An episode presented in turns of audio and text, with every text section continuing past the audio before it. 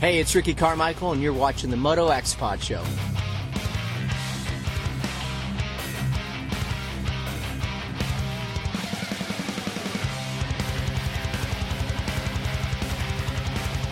What's up, you guys? Jeremy McGrath here. You are listening to Moto X Pod Show.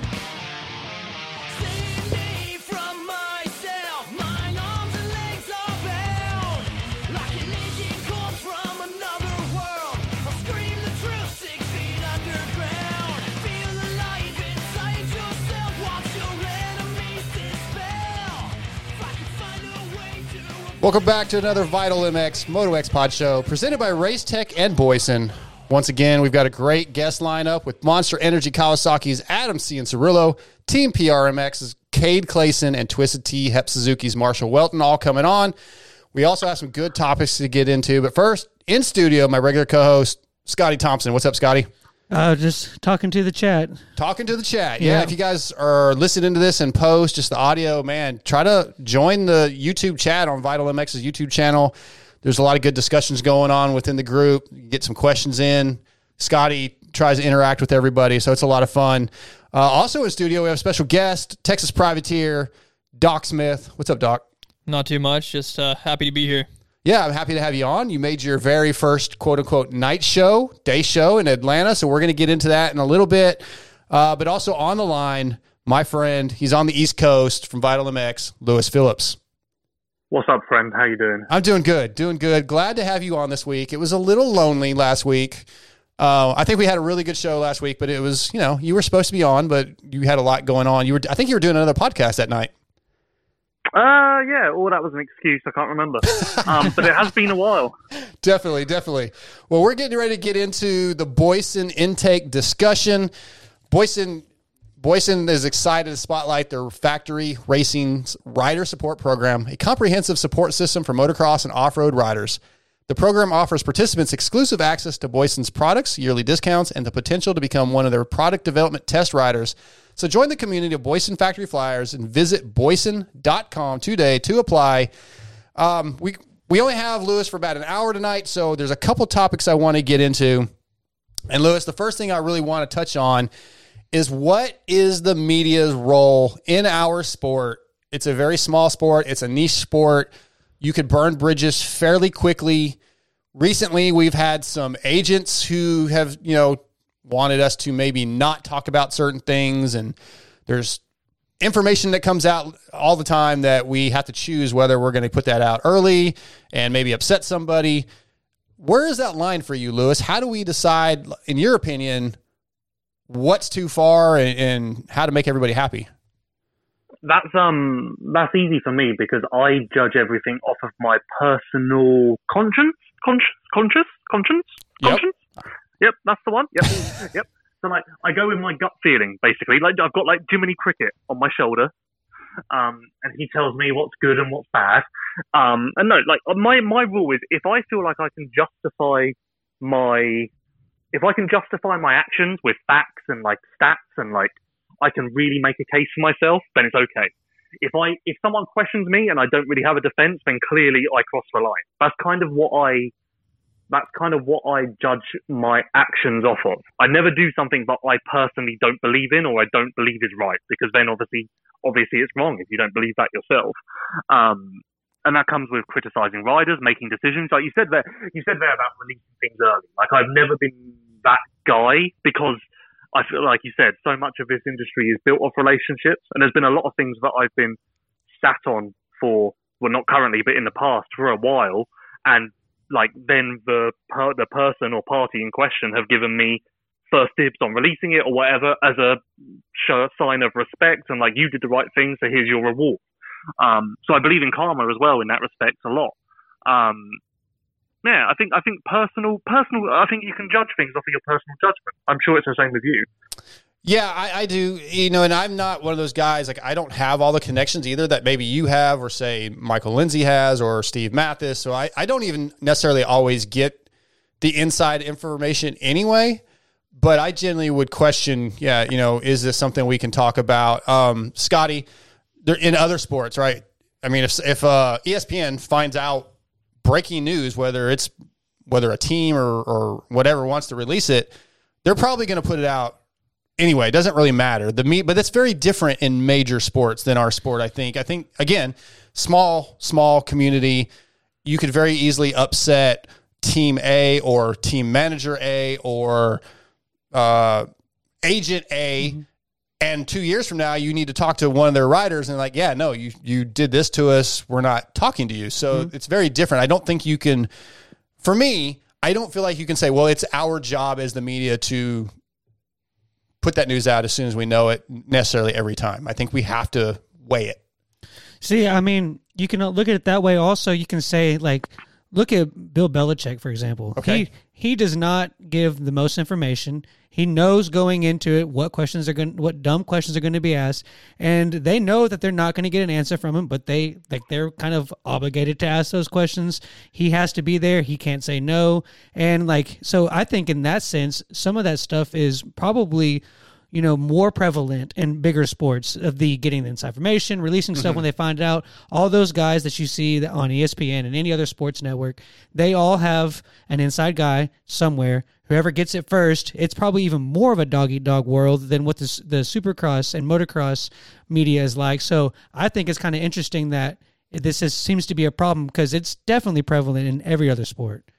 Yeah, uh, Doc, I'm going to ask you a question in a minute, but Lewis, you know, i let's say the NFL, there, I don't know, let's take a reporter and he gets word that so and so's hurt, or maybe they get a photo of something going on. They're probably going to release it. But again, in our sport, if we get an early photo of Team Hurricane's new race bike, you know, in in 2025.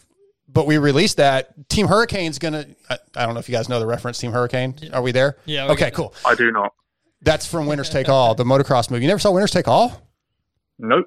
Okay, we need it. We need that's a movie you need to see. But anyway, that's Team Hurricanes from the movie. Doesn't matter.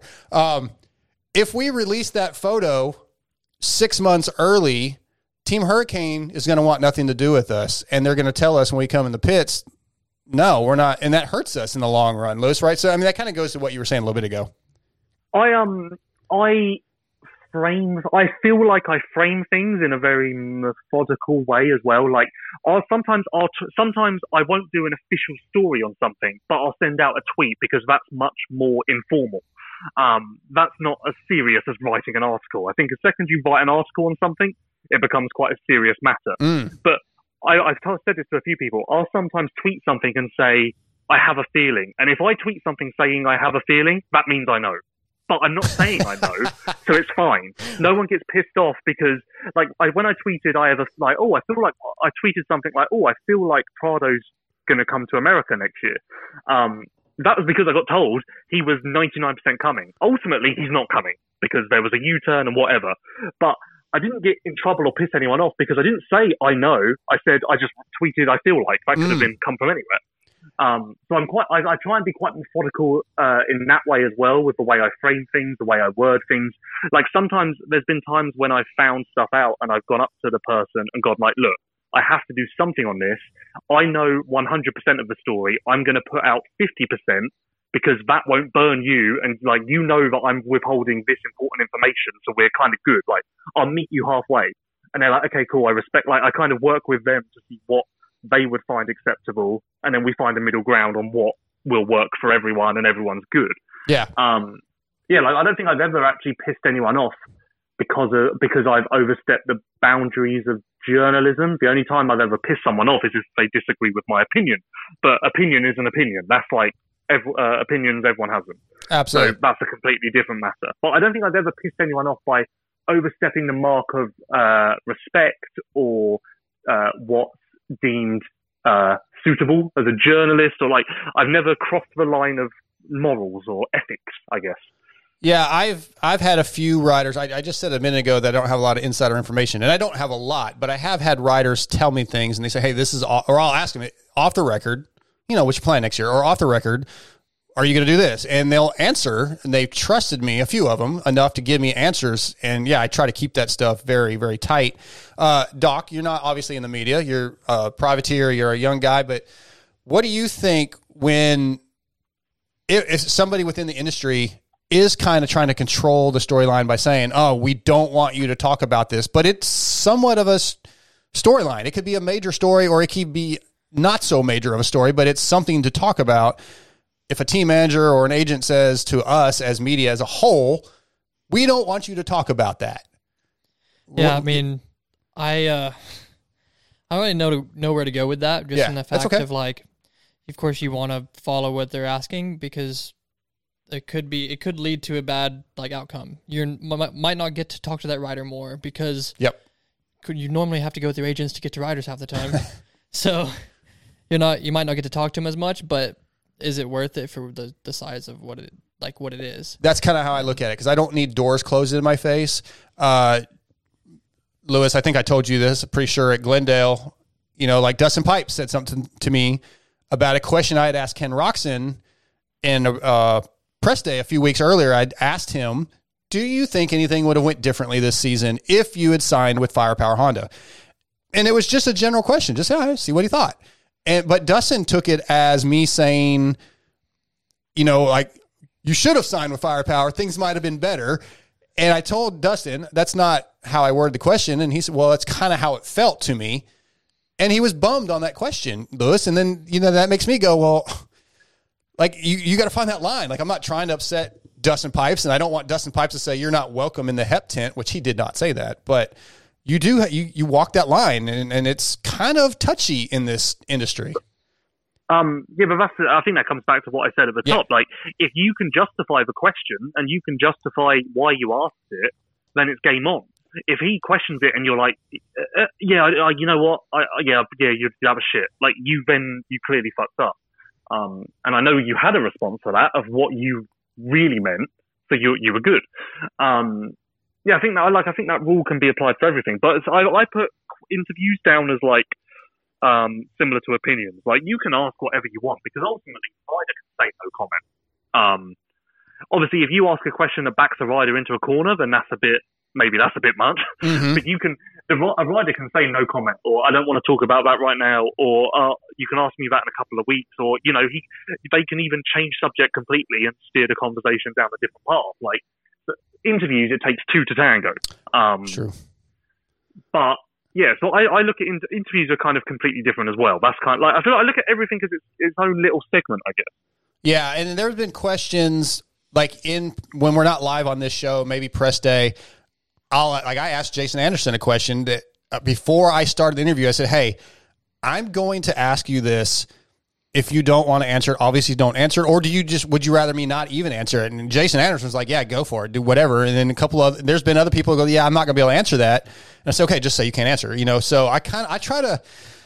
I've seen don't you do that. Huh? I've seen you do that. Yeah, I might be too nice, and I've cut stuff out of interviews. Um, at the uh, MX Motocross the Nations at Redbud a couple years ago, not this last one, but I interviewed Kathy Tomac, and she said some stuff during that interview. I was like, "Oh, I can't. I'm not going to be able to use this."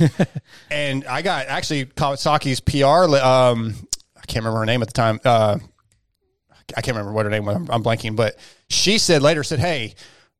what did she say? She's really bad about saying things she shouldn't. And I said, oh, she did, and I'm not going to use it.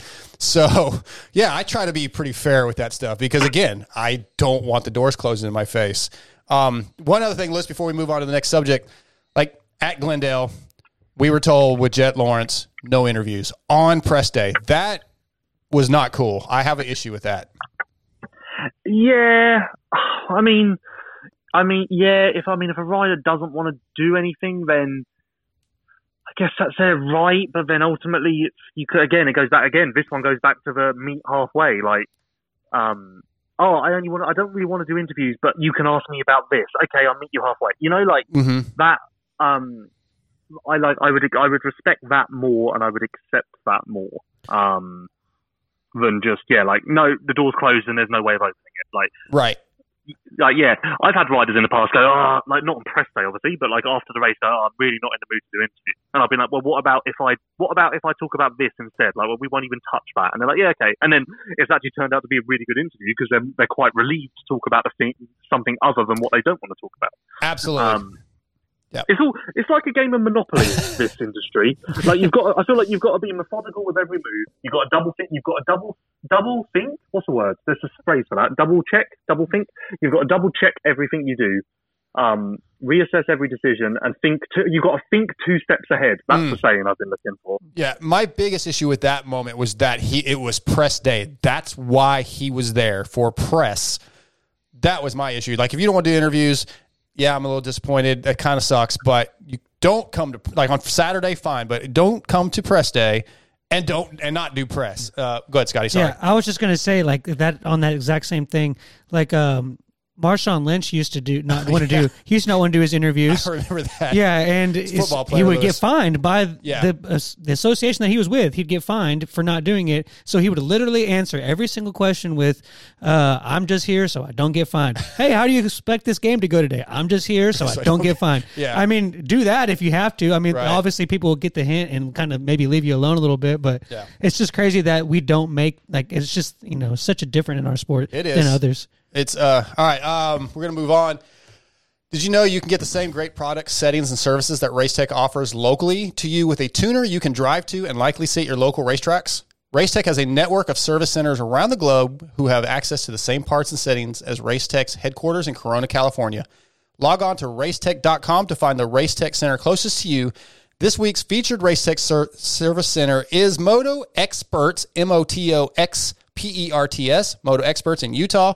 They are leaders in off road and motocross suspension setup. So if you're riding in Utah, hit up Moto Experts. And if you're anywhere else, check out racetech.com for your local service center. All right, Lewis, you are our Vital MX resident MXGP genius, know it all, guru. Genius. So I have some questions. Obviously, we know I don't have a lot of experience with the GPs. I will tell you right now, I am all in. I have this last race was unreal. I was just blown away at how f- awesome, especially the MX2 Moto 2 was unreal. But a couple questions I have. Here in the States, obviously, everybody wants a single digit number in MXGP, I think the only two guys that have single digit numbers are Febvre and and uh, is it Paturel? Is that how you say it? Yeah, and uh, yeah, yeah. What is there a reason behind that? Is it not as coveted? I know this is not like the most important question in the world. I'm just curious. Um, MXGP is a free for all. You can take whatever number you want. So um, if you want to be 999, you can. If you want to be two, you can. Obviously, number. To be honest, I think you may even be able to take number one if you want to without being a champion. Oh wow, I'm sure it's probably frowned upon, and you probably maybe maybe if someone tried, I don't think anyone's ever been bold enough to try. So maybe if you tried, you would get shut down. but I don't think there's actually a rule against it. Like it is just a free for all. The only rule is that you can't take a number that's already taken, obviously. Um, and the rider who had the number the previous season gets first right of refusal. Okay, all right. And then my other question is, I they mentioned uh, Paul Malin mentioned the wild card a couple times, and I didn't look into what that means this season. What is the wild card in MXGP this year? A wild card is basically what's the easiest way of explaining it? A wild card is basically someone who signed up for that race. They didn't sign up for the full season, so they just like they're just at that race as a wild card to use it in a sentence. Like, oh, who is the wild? Who are who signed up as a wild card this weekend? Oh, look, it's so and so, so and so, so and so. So would um, that be basically? would that be like Doc here just showing up to a local to one of our outdoor races and he he's just a privateer, he hasn't been in the series, he's a wild card, or is that something different?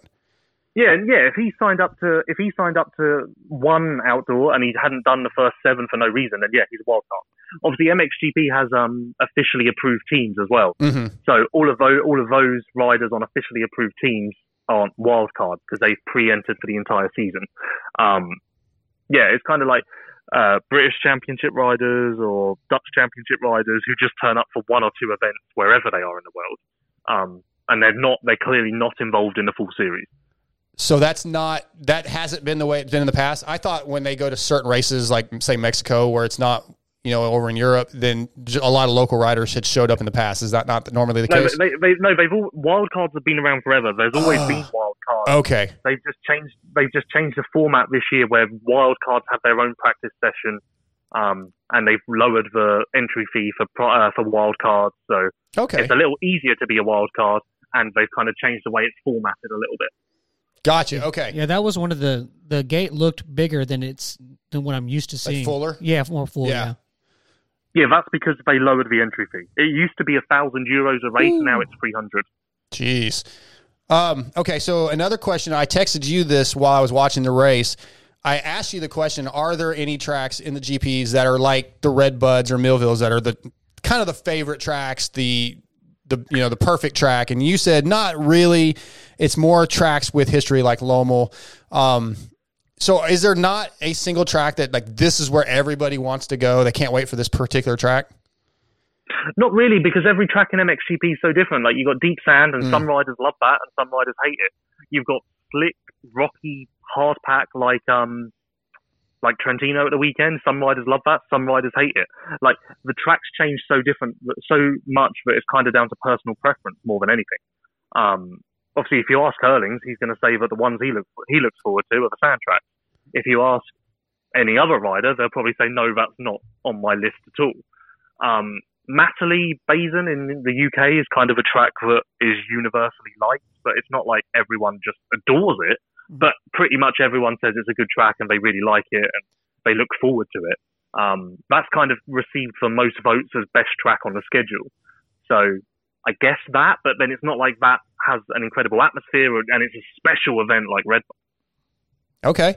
Uh, Scotty, you watched the races. Anything that you took away from this weekend? Because again, I said I was just blown away. This MX2 class. There was uh, like two laps, or f- maybe four or five laps actually in a row, where Paul Malin just like so and so just set the fastest lap of the race, and the next lap was Kay de Wolf just set the fastest lap of the race. Those guys are just absolutely ripping and upping it every level, all the way to the end.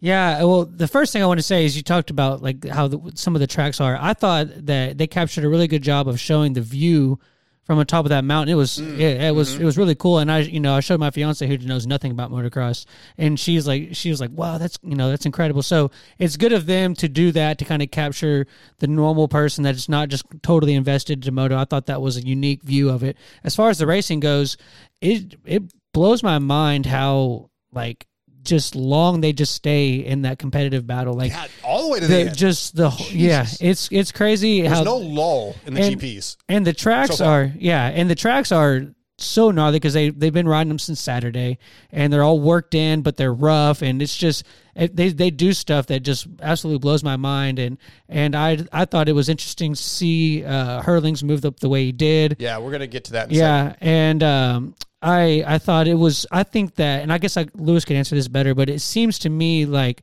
the four or five guys at the top have really kind of stepped their game up, and it it looks to me to be one of the most impressive paces that I've seen in it's for the last couple years that I've watched it. Um, oh, wait, you want me to jump in? Yeah, go ahead. Um, yeah, there is. There's already been separation. There are definitely four or five guys already who have kind of broken a- broke off free of the pack in MXGP um, the 450 class. Um, I would say like Herlings was super impressive in that second race on Sunday, but I would say that doesn't even rank in the top 15 rides of Herlings' career. Um, it really doesn't. He lapped everyone in the dry once. Um, um, yeah, he finished like fourth or something with a broken femur once.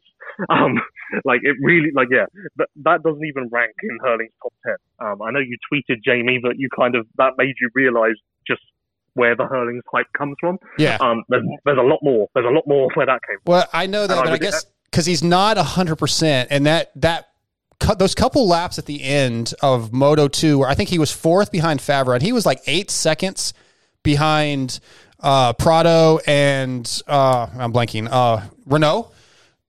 Yep. And then like a lap later, he was he was there. I was like, where did he come from?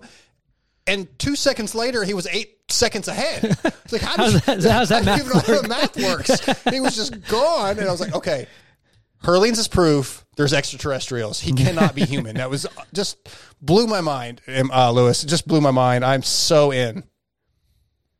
Yeah, like he um he took the lead in the second race, and I looked down at my laptop, and then I looked back up, and there was just no one else in view, and I was like, what? Wait, what? Like, where did where like wait? There's no way he's pulled that big a lead in the last 30 seconds.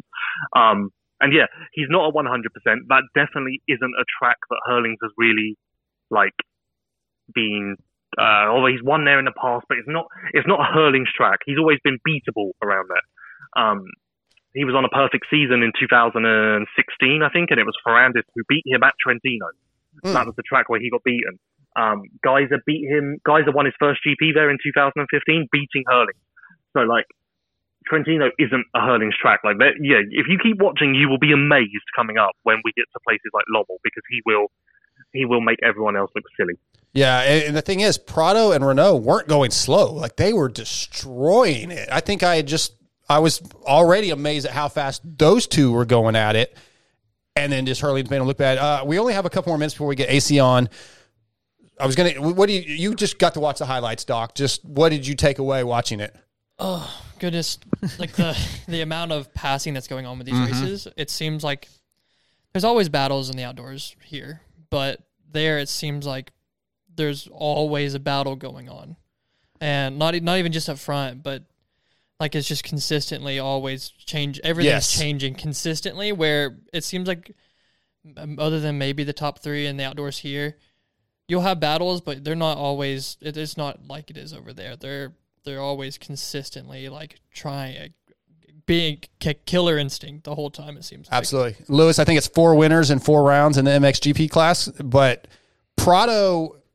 I feel like Prado is going to be very difficult to beat in this championship, just as a newbie to this, because he keeps getting those extra. 10 Qualifiers. he keeps getting the ten points from qualifiers pretty consistently, and his starts are unreal. Yeah, um, it's the starts that are going to be the biggest thing. He doesn't really get in trouble because of that. Um, and even if he has a bad race, he starts first and he finishes sixth, which isn't a bad race at all, really, in the grand scheme of things. Especially when you look at Herlings' Federer Sewer going down turn one, turn one on Sunday. Um, Things can be a lot worse than that. Um, yes, Prado will be tough to beat, but if Herlings can unlock what he did in the second moto on Sunday, then that's that. Like, there's nothing Prado can do because at that point, Herlings will be unstoppable and he's going to just have to try and make the best out of that situation. Everyone in MXGP, Gajser included, Prado included, knows that Herlings can decimate the competition. They know, they know that there is a chance that on Sunday, if Herlings turns up on his game, they're fighting for second. They know that. Yeah, Um, okay, sometimes it doesn't happen, but everyone definitely looks at Jeffrey with a. They kind Jeffrey kind of has that wow factor, and I think that definitely kind of has an impact on his rivals because even they kind of look up to him a little bit. that makes sense. Yeah, I was just going to say that that that se- it seems to be like this was the first ride where you really saw that untouchable Herlings, and that it's maybe those guys it's got to affect their week somehow. Of the fact that they kind of thought that he was a little bit vulnerable, and then all of a sudden he, shows you what he was, and that's got to make the either eh, encouraging or discouraging, however you want, however which each rider wants to look at it. Right.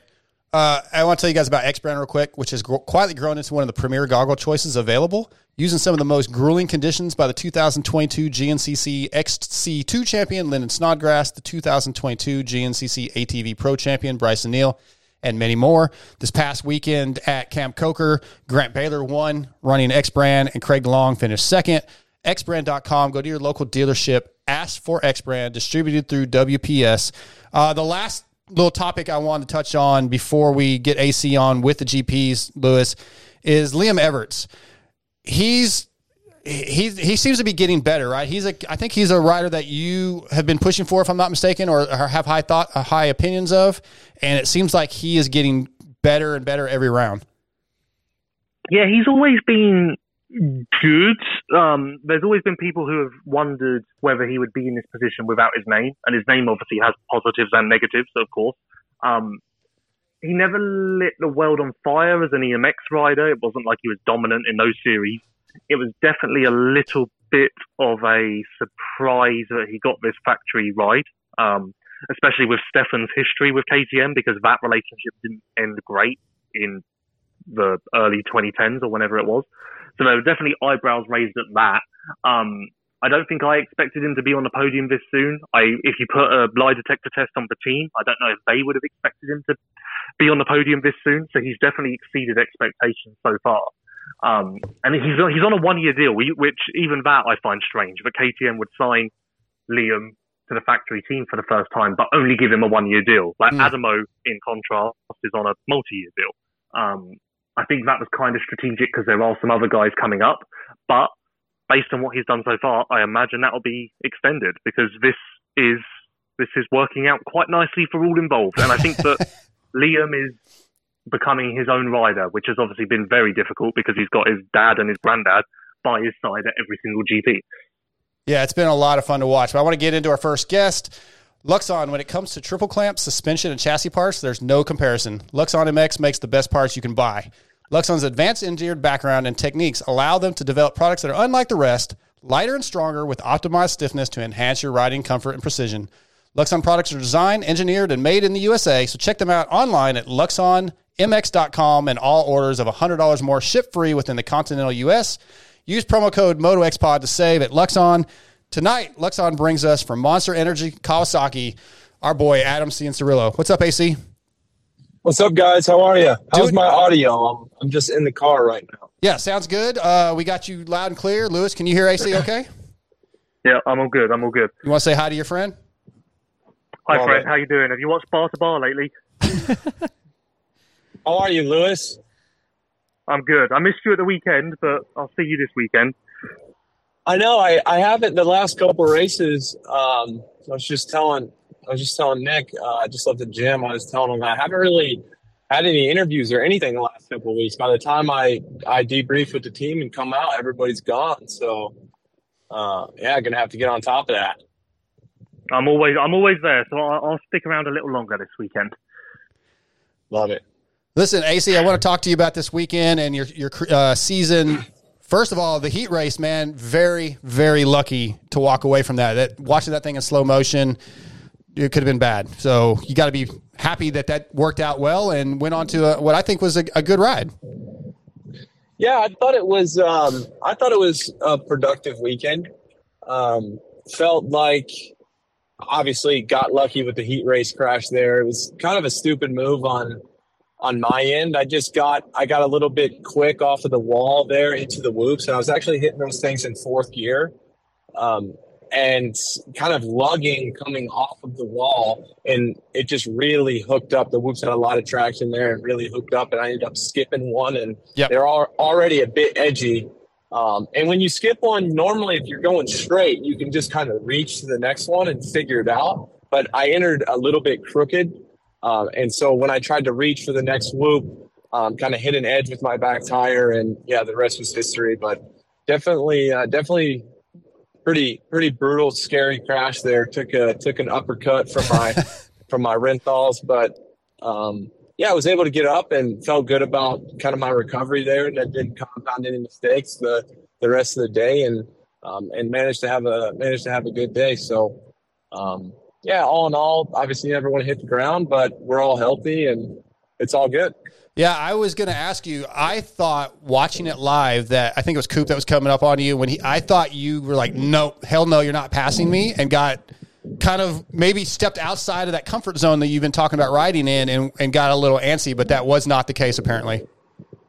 Well, I, I'm not going to deny that there there's some of that for sure. You always want to stay in front of the guy that's behind you, um, but I think it was just it was more a case of that section. You know, when you're practicing, it's easy to kind of even in, in qualifying practice, easy to like stay in your process and do what you um, like. You can kind of stay within your comfort zone and um, just having that race. I hadn't been near the front um, in a while. I, have my starts haven't been great, just haven't really been up there. And so I was really excited about my pace for the day. I qualified uh, P2, and I was, you know, I was pretty close to pretty close to Chase, and just felt good on the track. So I was definitely excited and wanted to to battle for that that heat win. Um, and yeah, just got a little bit. Um, I wouldn't really even say ahead of myself, but just um, yeah, just got a little bit cocky, I guess, and and they bit me. But um, yeah, I was I had good entertainment, I guess, right? yeah, I guess so. I guess so. Are you um are you starting to believe that like heat wins are possible, podiums are possible, and whatever? Like, are you starting to walk around with a bit of a spring in your step because you can see the light at the end of the tunnel? I guess a little bit. Like, I feel like things are so encouraging right now. Yeah, it's been, you know, since I'm gonna be real with you guys. The start of the year for me, look, I've never been in the position that I'm in I'm in right now. You know, I've been obviously, you know, dealing with a lot, um, health stuff, um, and coming back after so long off. I, I I lost a lot of pace in the time off. You know, the last few years, I, I really haven't ridden Supercross much at all, um, and it's really difficult when the pace keeps getting keeps getting faster. And um, it was, you know, it's November time.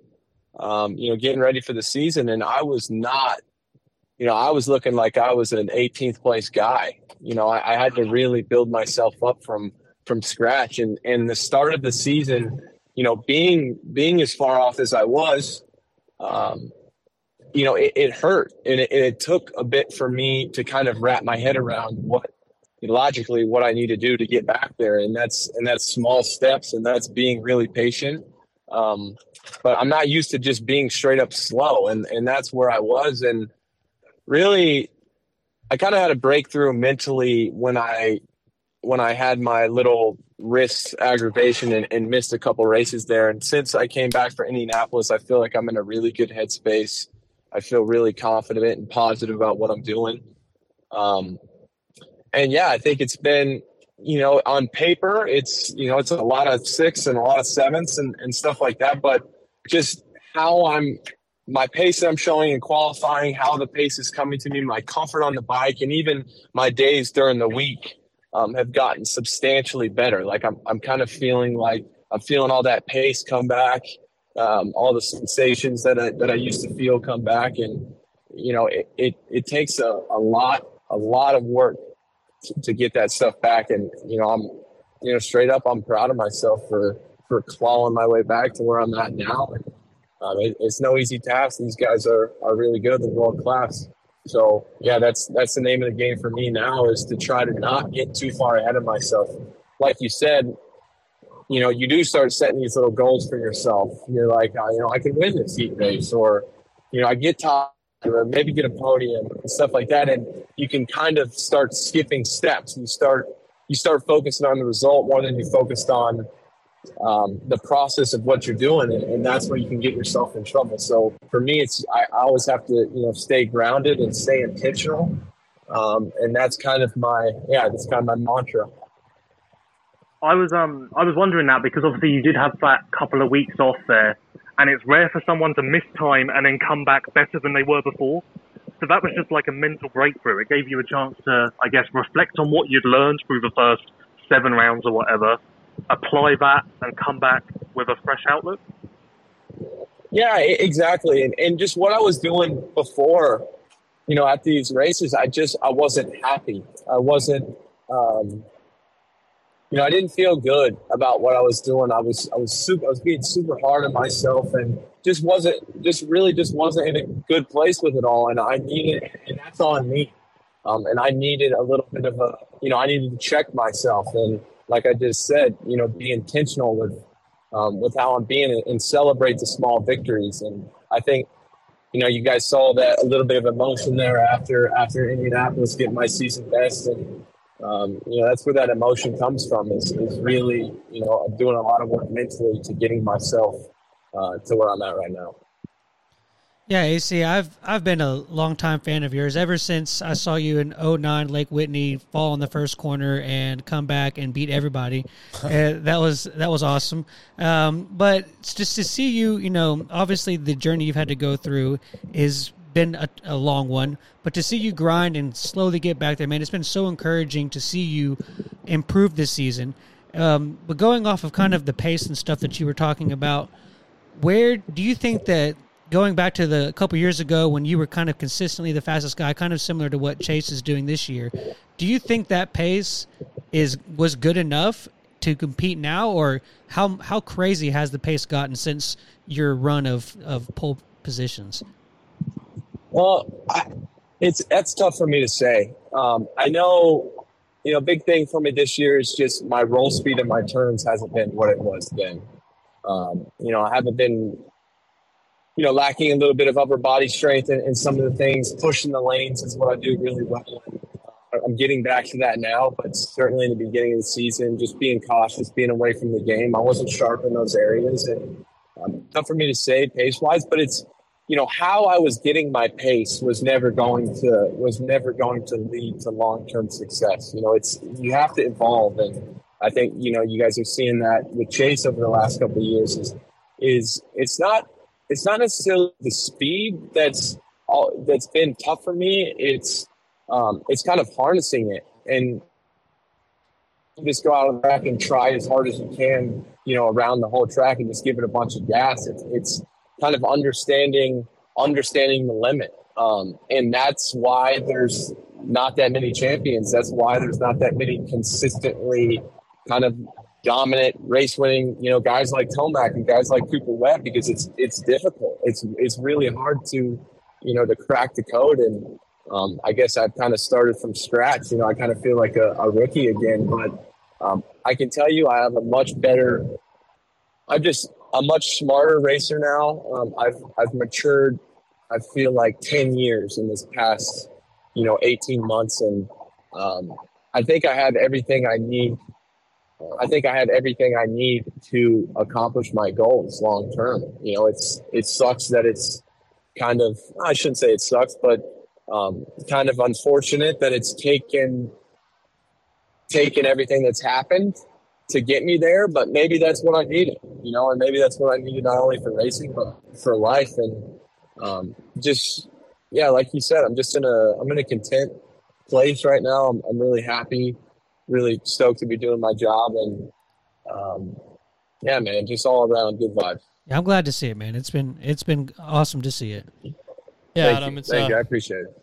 it's Doc Smith here. I um I was just curious, like you're saying you needed to work on your corner speed. That's where you were lacking. Like how how do you go about finding like this is this is where I need to be better? Like because we can all of course be better in every part Yeah. of the track, but Sorry, you were you were cutting out a little bit, but basically you're just talking about like corner speed. no, I was saying like how did you find like how did you know that's that's where you needed to be better? Because like you can be better on all the track, of course we all can. But like how did you find like that's that's what you needed right there. Well, it's just a feeling, you know. It's just, um, you know, I put in a lot of laps over the course of my life, and I just know, you know, I'm, I'm a pretty pretty logical guy I, and pretty aware guy. I can I can zoom out and kind of assess myself and and see where I'm at, and I just know, you know, obviously I watch, you know, I watch a lot of tape, all the the top guys, past races.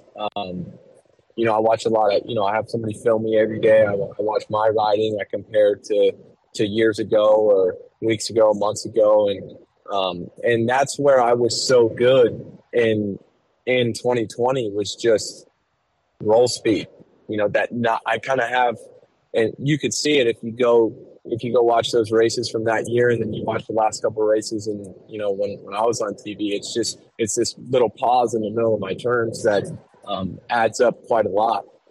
Um, and, you know, I, I have been a bit on the, the cautious side of things because that's, you know, I'm sticking to my game plan. So it, it's some of that.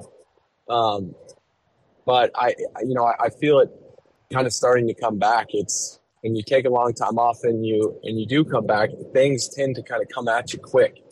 Um, and all those little things, all those little things you have to do to be great around the track, you know, before it feels like you know one or two thoughts and and now it feels like 30 thoughts basically that's the best way i can describe it um and yeah we're down to about we're about down to about 10 thoughts or so i'd say You mentioned a minute ago, and you've talked about this this season a lot. That you know you you weren't as happy as you are now. You had to reassess your mentality and rethink things. Uh, and, and you just said a second ago, these things probably happen. It's good for you don't know why it happened, but it it's probably good for not only moto but your life. And I think that's actually listening to you talk this season a few times that you and I have talked. Like I, that's something I felt is that this changed you a little bit as a person, and I think long term it's going to be super beneficial in your personal life, but also in racing. So I definitely think that's going to be a key point where you're going to be more successful because of that. Absolutely. Um, yeah, one thing I would say is kind of this mentality we all have, you know, growing up as athletes. Uh, you know, you always want more. You know, you hear these guys talk, you see, you know, guys like Ricky Carmichael, Ryan Villopoto, these guys that win championships all the time. You know, it starts to, you know, it's on to the next one every time. And, and all we're trained for is to want more and more and more. And guess what? When you retire, that doesn't end. That doesn't go away. Um, and, you know, and it can leave you feeling, it can leave you feeling a bit empty.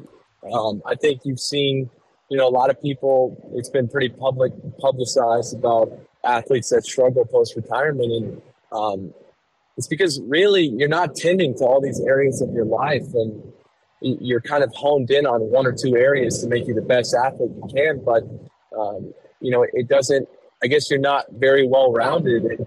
You don't know how to, you don't really know how to be content with what you have because you, you just need to be ambitious. You just need to want more. And you need to have that to, to work hard and do everything you can. But it, it doesn't really translate to the rest of your life if you don't have the tools emotionally to, to figure it out. And, you know, I can say that if this past few years didn't happen and I kept on going and, you know, I ended up winning championships and accomplishing every goal I've ever had. You know, I got to the end of the road. This is all things that I would have to go through, you know, when I'm 35 Mhm. or, or 40. And, um, you know, who knows how long it would take me to learn. But the fact that these, these struggles forced me to find a place mentally um, where I do really just see a lot of value in myself as a human. And, um, yeah, man, it- it's it's really difficult to describe, but it's just a lot of things that growing up, um, Nope. an environment where I was where I was learning all this stuff. So Yeah. it's been it's been really a rewarding experience. AC, you just also mentioned a minute ago in one of your answers, and you told Lewis this, I think in one of his press day videos, about how fast everything happens. That you've been noticing the difference since you know coming back from the injuries, et cetera. And we used to talk about all the time. Like it seemed like James Stewart, everything must have been much slower for him. That's why he could do things as well as he did. Do you have you noticed that speed slowing down as things are happening over the last few weeks? Has it been a significant change or gradual? Yeah, it's been pretty. It's been pretty gradual. I would say, um, you know, and sometimes it's it's the track, how comfortable you feel on the track, or you know, if a track is suits you a little bit more in your riding style. But uh, yeah, there's nothing like you, just can't emulate it in practice. Um, and even this offseason, to, to be honest with you guys, I didn't do much, I didn't do a lot of laps. Like I was I was really under the gun, um, and so you know, it was difficult at first to kind of get all those those sensations and those feelings back. But yeah, I would say it's been it's been gradual and it's been a lot. You know, I'd say shoot if I had to put a number on it, you know, five to ten percent, you know, slower the last the last few weeks, and you know, it seems to be getting better really every week. And yeah, I think a lot of it is just like I said, that mental switch that I flipped. Um, you know, just to be a bit more positive, be a bit more encouraging, you know, to myself. Lewis? I um, I've I've asked you this a few times this year, but I like tracking it. Um, if you had to put a percentage on where you're at at the moment um, compared to your peak, obviously being 100%, what where would you put it riding wise, but then also separately um, to like judge your mental state? Yeah, my, my mental my mental state. I mean, I can't. It's impossible for me. We we could sit here and talk for three hours about about this last couple of years. You know, I think if you know if you had a camera on me this last couple years, I don't think you I don't think you'd believe it. You know, some of the stuff that I've um, some of the stuff that I've gone through, and you know, kind of stuff that's even off the record, and uh, I I can't even describe how much I have grown. It, it's kind of a, a burnout phase these days, but how much I've grown mentally, it's it's astronomical. You know, I felt like, yeah, I feel like a completely different person, just way more. Um, yeah, I mean, just just better, man. Like just better, enjoying life more, um, and and physically, you know, I think with all this stuff that I've done the, the past few years, I really feel like I have if I can get the pace back, if I can get the strength back, and you know continue building like I am now, continue on this track that I am now, I really feel that I can be better than I've ever been before because of how much stronger I am mentally than I was. You know, so that's uh, you know I was I think about that you know when it comes time to be patient. You know, when it, it comes time to not not just pin it and try to get a result that's right in front of you is you know, I think I've unlocked a lot, and you know, I think um, I definitely don't think you've seen the last of me up towards the front of the race. That's for that's for damn sure. Good to hear. Yeah, now now that you have that feeling, it's got to be encouraging to see you know Tomac, Barcia, Roczen, Guy Anderson, guys like that that are being successful and still riding longer than we've ever seen guys of those levels do that. So does it does it encourage you to see that the career of a rider is extending in congruence with you know you finding this happiness and mental state? Yeah, I mean, I think you know part of the reason you kind of we get a rap for retiring early is you get the guys kind of at the top of the sport, the guys like Ricky and and Ryan Pardo and Dungey and these guys that that are you know always have the pressure of a championship and they're always on these crazy programs where they just get burnt out and they stop they stop liking it. Um, and and when you when you lose the love the risk becomes way more apparent. You know when you, when you truly love something you tend to uh, you know you just tend to see the positive in everything. And, and when you lose the love uh, the risk is you know right there at the forefront um, but for me, I always feel like I've always felt like I can race a long time, specifically because I do. It's probably a bit overstated by me, but I, I really do love this sport so much, and you know more so than even just just riding and racing. Like I, you know, I love my coworkers. I love I love going to work. I love being at the track. I love the whole, you know, I love the industry and um, the vibe around the races. So the the mental burnout factor for me, um, you know, I think that's more than anything. I think that's what gets people to, to retire more than physically. And I always feel like the, the love that I have will will carry me through. Um, you know, shoot, even in my mid thirties, maybe. Definitely. Um, I got one more question for you. Outdoors, not too far around the corner. Uh, I think you even posted about it recently. Like you've been riding some outdoors. Got to be looking forward to a little bit of change and just resetting. Yeah, uh, yeah. Outdoors, obviously had some success there. Uh, my rookie year in, in 2021 had some good rides, and um, I, I, think you know I'm still you know, getting a lot better even weekly at you know at Supercross, and, and that's my focus. I think we're going to start riding like one day a week outdoors sometime in the next couple weeks to get ready for that. Um, but yeah, I think it's the same. I think it's the same thing. You know, I talked about before with what I'm doing now. It's about being intentional and and staying staying within myself and just continuing to build. I think it's no secret for me. This year is all about that. All about you know, Ricky, Ricky and James say it every week on the broadcast, all about getting the laps in, and, and that's what it's about. But um, you know, I definitely feel like, yeah, I have a lot of confidence in myself outdoors, and um, should be exciting. Get up near the front, have some good battles, get roosted by um, Eli Tomac, the legend, maybe one last time. Yeah. So yeah, I'm excited. Awesome, Adam. Thank you for taking taking some time for us tonight. I know you're driving, and uh, I assume you're headed up to New Jersey, maybe. But good luck this weekend. And again, thanks for your time, man. Yeah, thank you guys for having me. Appreciate it. Okay, Adam. Take care. See ya. All right. Thanks. All right. That's Adam Cianciarulo. Appreciate his time. Uh, apologize for the audio. He was driving. Uh, yeah, Lewis, we got a little loud there at the end. I don't think he's driving to East Rutherford. Oh, he well, just came back. and I don't think that's the highlight of the interview either. Do what? I don't think that's the focal point of the interview. no, uh, just, it just really struck me. Like I don't, I do not believe. I believe he could afford a flight.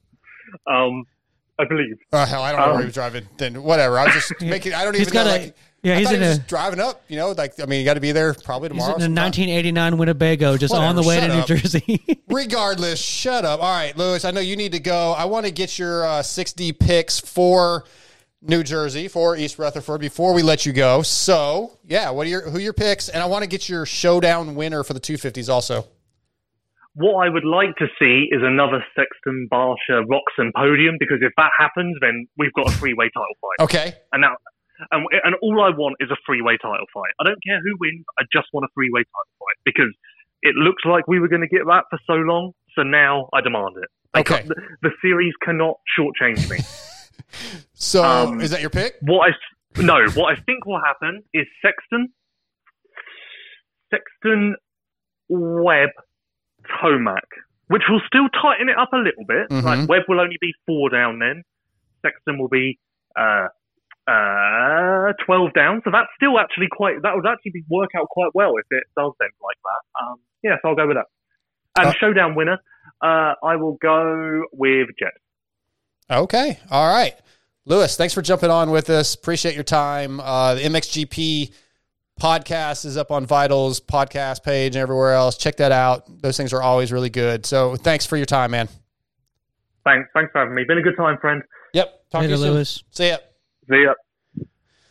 Lewis Phillips and Adam Cianciarulo, again, brought to you by Luxon MX tonight. So lots of fun. Um, we're going to get to Cade Clason here shortly. Doc, I don't know. I guess we got enough time. Let's get into you made, you've been three years now, pro or two? Two. Two, two years pro. Yeah. Made your first night show. I keep doing quotes because it was a day show, but night, night program at Atlanta Yeah. what was different? What did you feel differently? What what have been the, actually first of all, what have been the struggles for you these last couple of years? Well, last year I made one, um, but it was off of the fact that there was like less than forty riders. Okay, So I, I, don't, forgot I that. I don't count that really. yeah, yeah. But uh, yeah. So this year I I got hurt at at Houston. I messed my shoulder up, and it's Mm-hmm. been really messing with me coming through that. Then of course I'm not getting to ride as much during the week, trying to let my shoulder like rest as much as possible coming into the weekends, and then um, I struggled a little bit mentally just finding the right lines at the in the span of qualifying. Um, so trying to find the right lines and having my shoulder messing up a little bit, I uh, I just I struggled with it. But coming in this round, I just I felt good. I felt like a coming in. I was like my shoulder wasn't messing with me. I rode the whole week before, um, wasn't messing with me, and it just I felt more like myself. And then I got to the race, and I rode, didn't ride to my full potential by any means, but I rode more like myself, and well, it showed because I made the night show because I came into the season believing that I should be making every single one, and then first qualifying round of at Houston, I got hurt. Yeah. So, So I also know like for outdoors, you struggle with just going out and putting in a heater right away. Probably same thing in supercross to go out and just put like you build into trying to get comfortable and get faster. So is that also a struggle in supercross going and trying to get a clean track and just you got to put fast lap after fast lap to get a best time? Is that something that you struggle with? Uh, I think honestly, I think my um, my Supercross prep this year was good. Mm-hmm. I think it could have been better. I think I, I lacked a few things. Um, I worked so much on whoops that I was I was still hitting like triples the rhythm sections, but I wasn't as comfortable just going out and busting them out in the first second lap of of uh, free practice. So like a lot of the rhythms this year, I there there was a couple rhythms so far this year that I didn't even hit until second qualifying practice. Mm. So that's a big issue too. Um, and then to put so much emphasis on whoops, but they were the whoops that we've been practicing didn't break down as much as what they did. And they've been all the breaking down all year pretty much, Yeah. right? Yeah. Now they might not be crazy, but compared to what I've been riding and training on, Yeah. it was a lot, lot more like cupped out whoops. So that that was just a learning curve I had to deal with. But uh, yeah, I mean, I don't know where I was going with that. just talk about the, the, the track breaking down and what you're struggling with in qualifying. Oh, So yeah. yeah, and then it, of like you were brought up outdoors. I'm just honestly, I'm not as good of an outdoor rider as I am indoors. Um, and I, I didn't, I know that I'm not good at just going out, turning my brain off, and holding it wide open. yeah, we talked about that at Thunder Valley this last year. It's like you just like you you wanted to kind of ride into it, take a little while. Like you don't have time don't for have that. time You've for that. got to go, and yeah, you struggled with that. and which was crazy because I um like this weekend you had probably this is probably the least amount of laps you got in qualifying all year, yeah, yeah, I was because it's a thinking longer about track. that. Yeah, and it's the one I qualified for. Mm-hmm. Out of out of a person that's normally doesn't get their best qualifying lap until late in qualifying, I think I got my best qualifying lap on like the third. Were you or- like like on the second or third lap of the qual- the second qualifying session? were you, were you like consciously aware? Do you think that like was the change for you that you knew that like hey, I don't have time to allow the guy. I got to just kind of ride this like a race, and then hopefully one of those laps is good enough. Do you think that that was kind of something that you can learn from and maybe use next time? Um, it wasn't. I, I don't feel like that was a thing that I thought that I had really. I think it was more the fact I felt I felt good. Yeah. I felt I, I wasn't my shoulder wasn't acting up because like coming before these round this round like the last rounds before this I could pull up on the bike and feel my shoulder like just give out a little bit and that's that's not that's a very uneasy feeling to have. Um, but I just kind of dealt with it. We want more experience. The only way you get better is to do laps, so we wanted that. Um, um, but yeah, I mean, other than that, like I this year I also worked on. I had an issue with. uh My goodness, I taking taking a slower lap, and so the last like three rounds, I Mhm. just like I went out there, and if I made a mistake or not, I still put in at least a halfway fast lap. There, Yeah. there was, I think the first couple rounds, like I would do like an actual, like rolling a rhythm section, and you can't do that. Right. Yeah. Yeah. Well, did did the layout of Atlanta help at all? That it was just long and it everybody kind of made it sound like it really wasn't that difficult, other than the whoops were very challenging. So like just do the big jumps and not a ton of turns. Did that help at all, or not really? It just I don't think that necessarily mattered. Okay. I don't think the the track layout was the reason. I think if we were in a stadium, I would still would have qualified if I felt okay. like I did. there. Nice. That's good. So I like the confidence. I, I, that's something you've been lacking Yeah. a little bit. You know, you, you uh, struggle. a little bit. yeah.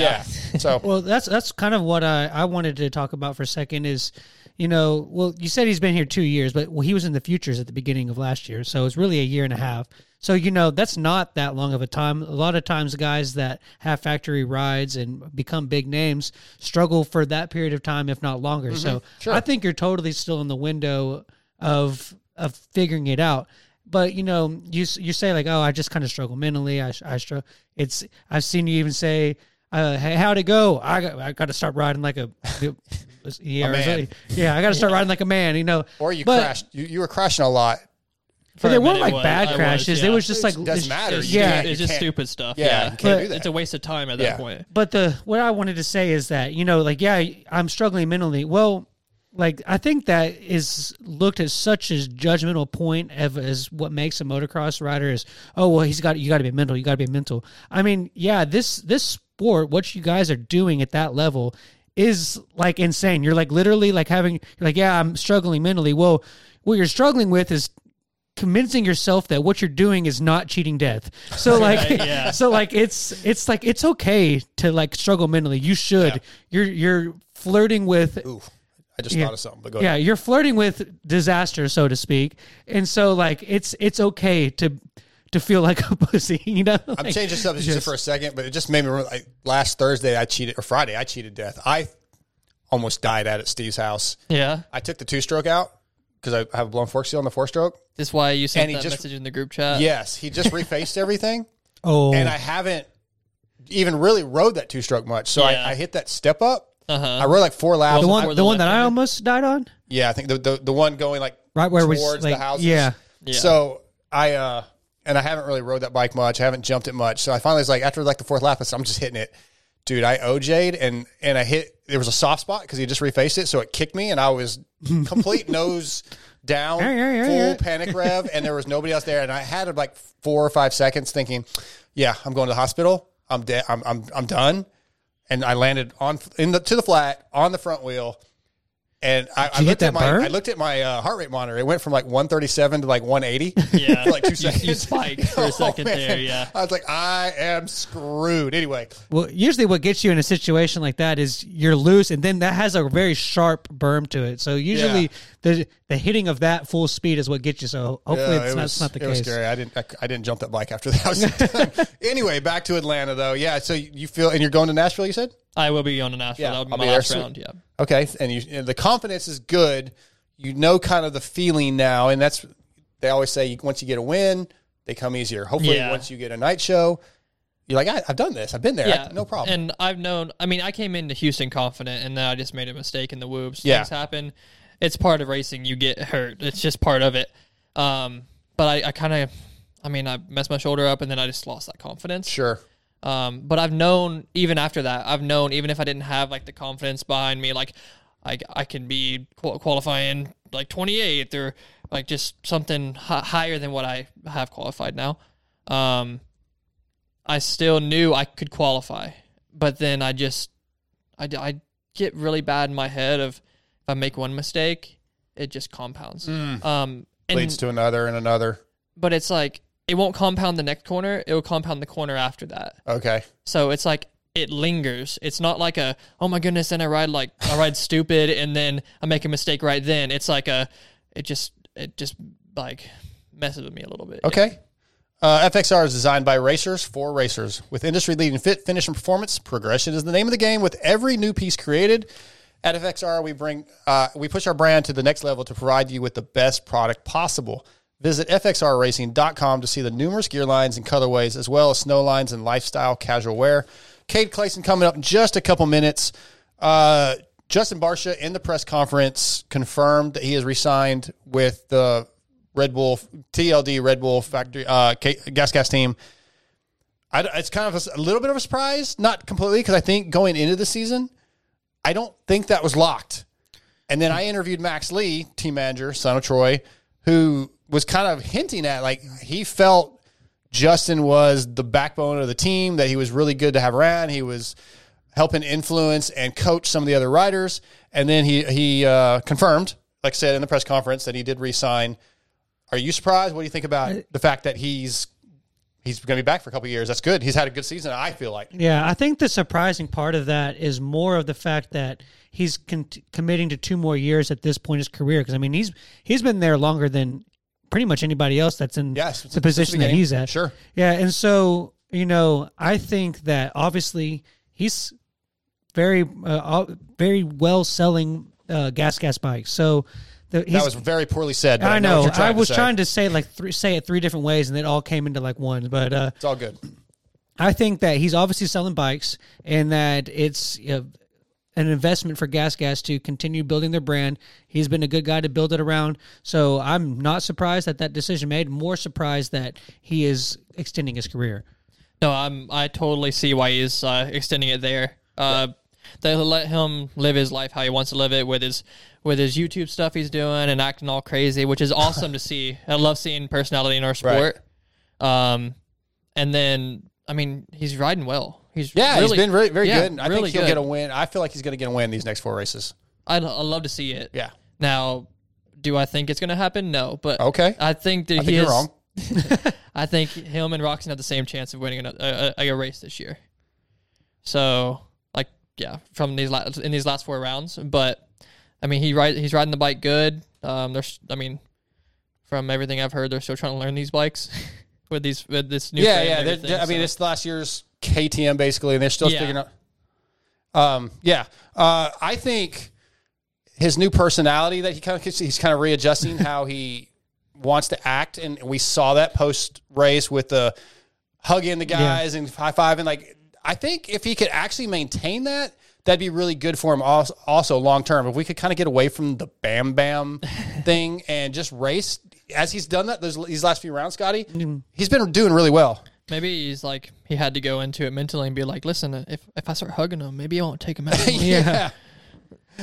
Yeah. Uh, I mean, I think that, you know, the way he's rode over the years is I mean, it's kind of what makes him fun to watch and it's it's different than everybody else. Like I saw him and I only got to go to one race here in Arlington and Right. watching him like just from like he always kind of gets out in front before everybody else and like he rides like it's the last lap of the man and just seeing that him be able to do that for so long has been really cool. So Absolutely. good to see. Our next guest of the night's on the line. He's going to be brought to you tonight by WUSA. W is your source of all things wheels. If you're looking for a complete set of wheels for your bike, we have something for every budget. If you want to use the same wheels used by Eli Tomac, Cooper Webb, Malcolm Smith, Christian Craig, Chad Reed, and Jeremy McGrath, just to name a few, we have what you need. We have the exclusive W Edge wheel set starting at $799. As the exclusive importer of Haan, Kite, and Talon hubs, as well as Excel and DID rims, we can build your dream wheels. Give us a call or check us out at WUSA.com or follow us on Instagram to see some of the latest and coolest builds we have. Make sure you mention MotoXpod Show to get a discount. Tonight, WUSA brings us from Team PRMX, my friend Cade Clason. What's up, Cade? Dark. What's going on, buddy? Hey, man. so, how do you feel about uh, Justin Barcia re signing and his new quote unquote attitude? Uh, I mean, to be honest, his attitude. Uh, oh no, that's not good. Sorry, I had an alarm set. Called me early. Wake, up, man. Cade. Uh, wake, wake up. up. Well, I didn't want to. I like. I yeah. Okay. It's all good. I wanted to make sure. Sometimes my phone doesn't ring, so I like Yeah. make sure I had an alarm set. It's all good. Uh, no, I think it's cool. I think his attitude is really good. Like he uh, he's always been really cool with me. Um, like we talk actually quite a bit. Hmm. Him and I do. Um, so yeah, uh, good for him. It's it's pretty sick, and it's good to see him riding so well right now. Okay, your season, um, not exactly what you want. Probably nine of thirteen mains, a, a big crash. Uh, with I don't know how the hell I, I got to get into that in a second, but away from apart from the crash and the injury that you recently had, how do you honestly feel about your season? You're back at Team PRMX. Uh, you were on Honda last year with SGB. I know you're happier with this team, but how do you feel like your season has been minus the injury? Oh, it's been a bit. I mean, it's been good, um, but for me personally, it's a bit of a disappointment. You know, I I felt like I started fast, um, just like some mistakes held me back at A1 and San Diego and stuff. But and then after that, I kind of got on a roll, and then uh, yeah, just ran into having some poor results in main events, just not doing as well as I I would have liked.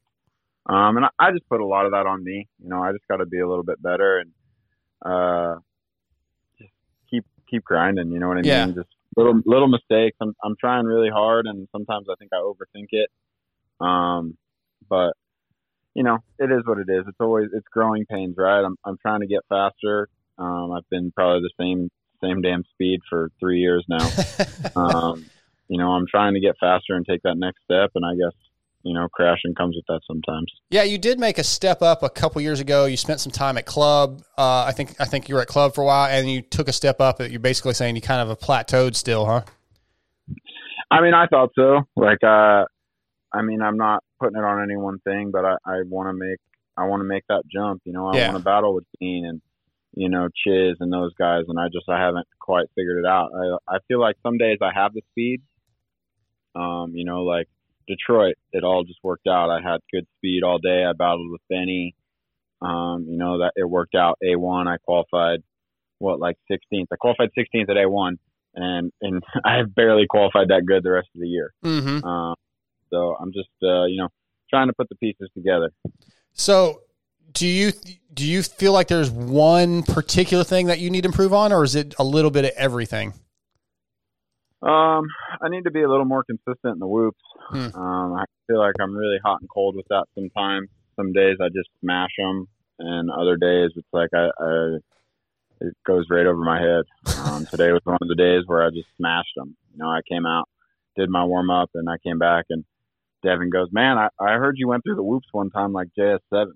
I like, "Yeah, I did. I know exactly which run you're talking about too." Um, but you know, like I said, sometimes it's just like, uh, who the heck is that guy? Yeah. Who gave him a cycle? Okay. Um, but my roll speed could use some work too. I I really like tracks where like I can cut down, like kind of like how Coop does. Like he cuts real tight in the bottom of the berms, and then like you know go two and then three, rather than roll the top of the berm and then triple through the rhythms. Um, I I really enjoy those tight cut down lines. Uh, I I was doing one in Detroit that was just super fast that it took everyone basically all day to catch on to. Nice. Hey, Cade, um, with the the guys that you were kind of talking about that you're trying, you know, the Bennies and the Deans and stuff, of that group of you know twelve to the guys that are just outside of making the main, who this season has kind of been like the most underestimated, where you maybe you didn't expect to see them in the position that they are. Who's kind of, I guess, surprised you the most this year? Oh, it's got to be Cartwright. I mean, you know, uh, he uh, he's obviously taken a huge jump. I mean, heck, did he even make any mains last year? Um, Not many. I But- don't. I don't remember, but yeah, I don't think I yeah. many. So I mean, he's riding phenomenal. Um, I think he's got a good group of dudes that he's able to train with now down there with you know Henry and Short and Grant and th- those guys. So uh, good on him, man. He's uh, you know he's been fun to battle with. He's you know we've been buddies for a long time, so um, it's cool to see him find some success. When we were actually the last year, we were teammates at PRMX. The year I I had my like first good year. Um, I went down to MTF where he was training, and when I got there, he was going so ungodly fast, Hmm. um, like the same speed as Marty at MTF. Like it was Like I got, I was like, I, I don't know who this guy is. like he was wide kneed. He had his toes pointed directly away from the motorcycle. Terrible form all the way around the track. Sounds like me. But he was going so fast. Can you throw a whip then? uh, yeah, maybe maybe a little whip, the Josh whip, but um, then he ended up getting hurt uh, like a couple weeks later, Yeah. and then he just wasn't the same after that.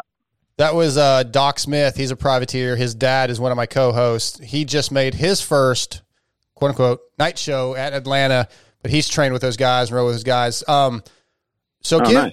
give him a little bit. He's also overthinks things sometimes and and struggles with trying to put it all together. Maybe give give Doc a little piece of advice. I mean, I, I guess I don't know what you, what like what you struggling with figuring the track out when you get there.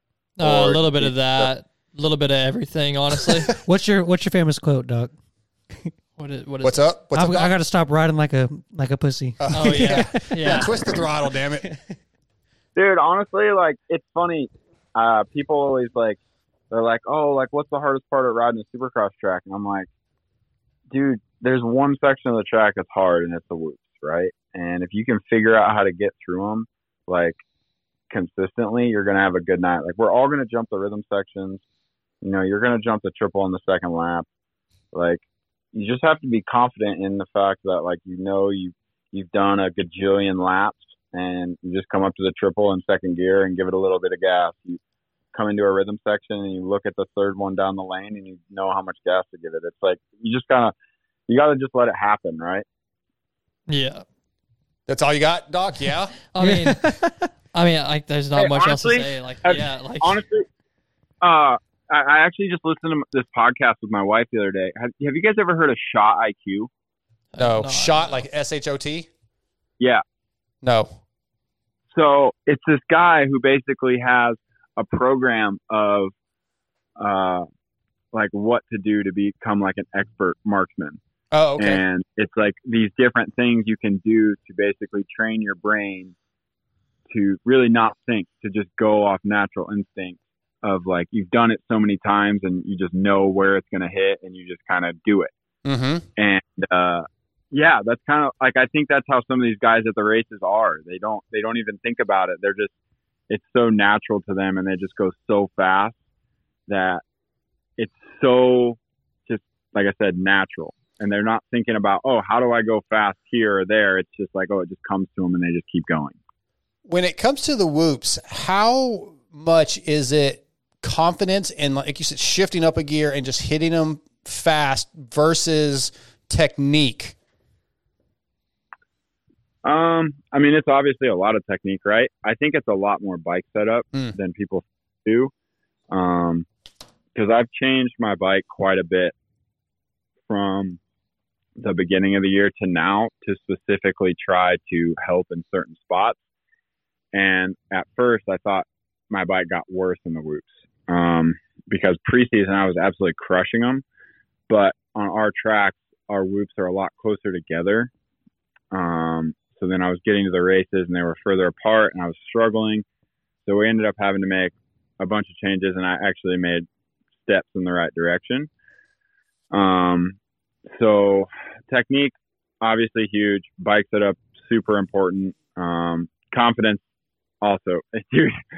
Don't get me started right now. These things just stress me out every week. Uh, but yeah, I mean, all three of them are just, they're all super important and you got to be good at all three or have, have a good bike setup and then be good at the other two. Yeah. Let's talk about this crash. How did what did you do that where you broke the ribs and collapsed lung? And second, after that, how the hell did you come back to ride that fast? Because I've had those injuries. Just the Bradshaw bike crash was that's what I did. Collapsed lung. There's no way I'm racing like a couple weeks later. Impossible for me. Yeah. Um, to be honest with you, I, I mean, I mean, the crash is what it is, right? Uh, I had a part break and Mm. I crashed whoops. Um, I skimmed two whoops on the front wheel and I thought I was going to save it. And then on the third whoop, it, uh, just kind of like nose pick knife and flicked me over the side and over the front. I landed kind of like on my face, like doing a front flip and my, the chin of my helmet went into my collarbone Mm. and actually everyone thought my collarbone was broken because as soon as like I took my helmet off, like my whole collarbone was black Wow. from my helmet. Hmm. I actually broke my helmet on my collarbone. Wow. Uh, Yikes. and then uh, yeah, I just like I did like a flip onto the last whoop and landed like straight on my back and then on my lower back as well. Um, and that's honestly been the biggest thing. Like I, you know, I spent four days in the hospital with a chest tube to get my lung lung back back opened up. My rib really never even bothered me that much. Hmm. Um, Lucky. the chest tube bo- the chest tube bothered me a lot. really? Uh, like it was ran, yeah, it was ran like eight inches. So it goes went in like right under my armpit. Yeah. And it basically went eight inches all the way into my chest, and it was making my shoulder hurt so bad. Um, Huh. I was super uncomfortable the whole time if I wasn't on pain meds, just in like my shoulder area. Um, and then once they took that thing out, it was like I was like I was good to go. wow. Uh, and then, but then I got out of the hospital. I I don't really take pain meds.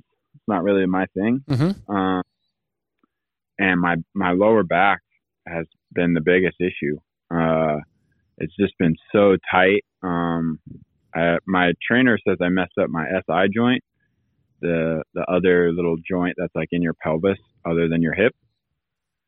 And uh, yeah, it's just been kind of a nightmare. Like I can't really ride for that long a period of time right now. Yeah. Bummer. Uh, But you know, like today, I just went and did you know twos and threes um, at the practice track, and that was the only day I got to ride this week. I gotta say it's Just trying, impressive. yeah, Go ahead. no, just trying to uh, take it easy and get my back back to normal. It's uh, that's uh, it's honestly like my rib doesn't hurt. Like, and I'm sure you guys saw like Miranda's video of him running into me, just about to bring that and then up. I got, uh, yeah, and then I got hit by John Short as well.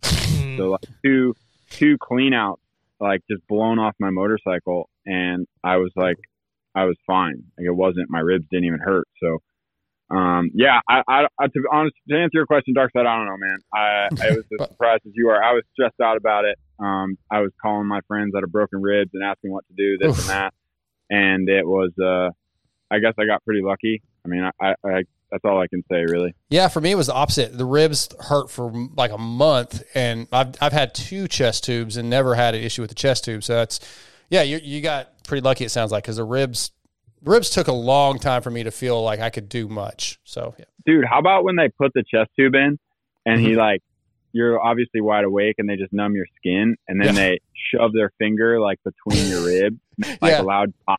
Yep. That is the craziest thing I think I've ever experienced. So the first time I got one, I was actually unconscious. I passed out in the in the ambulance, and I woke up with it in. The second one, I didn't even know I had a, a, a lung issue. I thought I had broke, like I thought I had an elbow issue. I could not bend my elbow. It was in so much pain. So I went to the hospital. I was like, I think I broke my elbow, and they did X-rays, and they came in. and They said, No, you have a broken scapula and uh, clavicle. And I was like, There's no fucking way I could like I can move my arm up and down. It's my elbow. And they said, Nope, you got a broken collarbone and a pneumothorax. So what's a pneumothorax? That's the collapsed lung. And yeah, they just came in, they gave me a shot or whatever, and yeah, I just sliced you open, and it it was Yeah. it was pretty intense. Uh, and pulling the tube Yeah. out, that's pretty. That's a wild feeling. yeah, it is a wild feeling. Yeah, it is. Yeah. Yeah, it's pretty pretty Yeah. intense. Hopefully, I'll never have. Thankfully, with the Bradshaw one, I didn't have to have a chest tube. The hole was so small in my lung that I didn't need one. yeah. Yeah. Anyway, go ahead, Scotty. Sorry. Uh, this is kind of a change of subject. That's Okay, okay. go ahead. Um, so with the kind of change of the format, Cade, this year, you know, there's there's obviously the WSX and then the Super, the SMX, and all these XXs, all this stuff. So Triple X. yeah, Oh, wait, yeah, mind. That's different. That's it's different. crazy. Um, with that kind of change of format, has has the incentives from sponsors changed for you at all? Is is there kind of one direction that seems to be more lucrative as a guy in your position, or what, what's kind of like been the whole scheme of of sponsors with the new change of format? To be honest, I don't really think sponsors care um, what you're going to do as long as you're doing, you know, whatever your allotted amount of races are. Um, you know, I think the world stuff is cool in its own right because it's going to, you know, you're going to get a lot of exposure doing that, being there's only so many guys that race them. That is kind of what's cool about those, right? You know, there's only 40 guys. so everybody kind of gets a piece of the pie. Where at our supercrosses, there's you know 80 in a class, so Mhm. on some weekends, so you might not even know someone's there if you're not looking at the timesheets. But uh, yeah, I mean, from a sponsor standpoint, they don't really care. Um, you, you know, as long as uh, you're up there and be, you can attempt to be relevant um, at whatever you're doing, I think is the biggest the biggest factor for me. Um, you know, and that's why you know right now we're not planning on racing outdoors. It's just it's it's not good. It's not a good way to get exposure for the team and for sponsors. You know, they're going to go race Canadian nationals and stuff. Mm-hmm. Um, but you know, like racing U.S. nationals, just for a team our my team size, like it just doesn't make sense, right? There, there's nothing to get back out of it. Yeah. Are are you doing World Supercross again? Uh, I don't know. Okay. That didn't sound like that sound like you can't say, but that's fine. Off the record. Yeah. we'll, we'll talk later. Uh, okay, you did mention making a bunch of bike changes. How is the bike? I'm sure you're happy to be back in Kawasaki. Uh, how how do you like the bike? What's good about it so far this year? I like the bike. Um, you know, I really like my mechanic. Uh, him and I work really well together, and uh, that's that's a that's a change of pace for me. I think he uh, he listens to me really well, and he just I don't always have to watch over him to to do what he what I need done. Um, and with that, you know, he also knows what I like. Mm-hmm. Um, like if I can tell him a feeling, we can try and change it. I don't know if you guys noticed, but like this w- this weekend was the first time I raced with a tall seat. Mm, no, I didn't. Adam uses.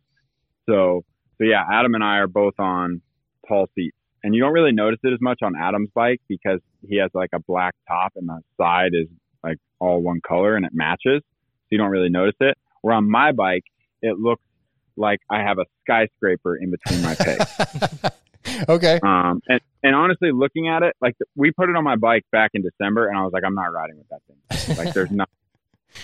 And uh, you know, we were trying some things with foot pegs, um, trying to move them back and lower and stuff like that, and uh, we we not we couldn't really find what I liked. So uh, now we're on the tall seat, and I'm actually super happy with it. Cool. It makes my legs a little bit straighter, so I can stand up a lot faster. Um, so that's that's my newest change.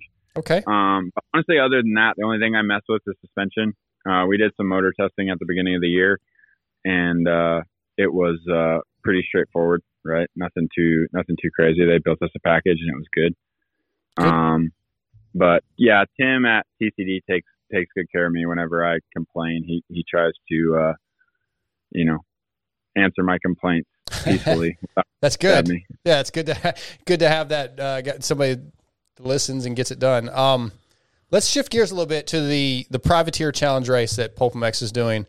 This is Oh, I'm not in it. I can't talk about it. So- yeah, but you want to be in it, right? But I, I don't know that I, f- man, that privateer line, like you're you're making mains. I know. I'm I'm on the line. I I I'm not mad that I'm not Oh, in okay. it. I did you see his tweet today where Chiz was like asking about being in it, and he's like, Chiz, if I let you in, Cade'll burn my house Yeah. down. Yes. Yes. And then Chiz, that Chiz, was so good. Chiz said we'll make enough money to build you another one or something. Yeah. I saw that.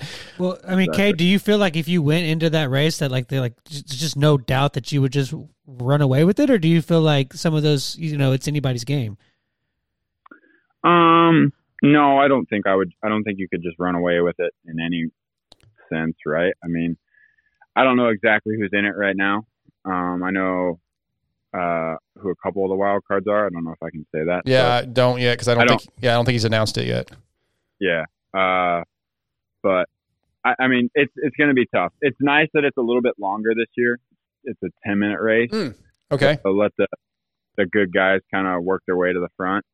I think, but yeah, I mean, it's it's awesome what Steve does with that. You know, Alex and I give him a lot of shit, um, just because we're we're all friends. But um, it's like I was telling Steve today. I was like, Steve, I don't think you understand like the magnitude that giving someone who maybe makes a couple hundred dollars a weekend racing their dirt bike, if they can go and win 40 grand at one time, like how much that changes their life. Like that is a really big deal.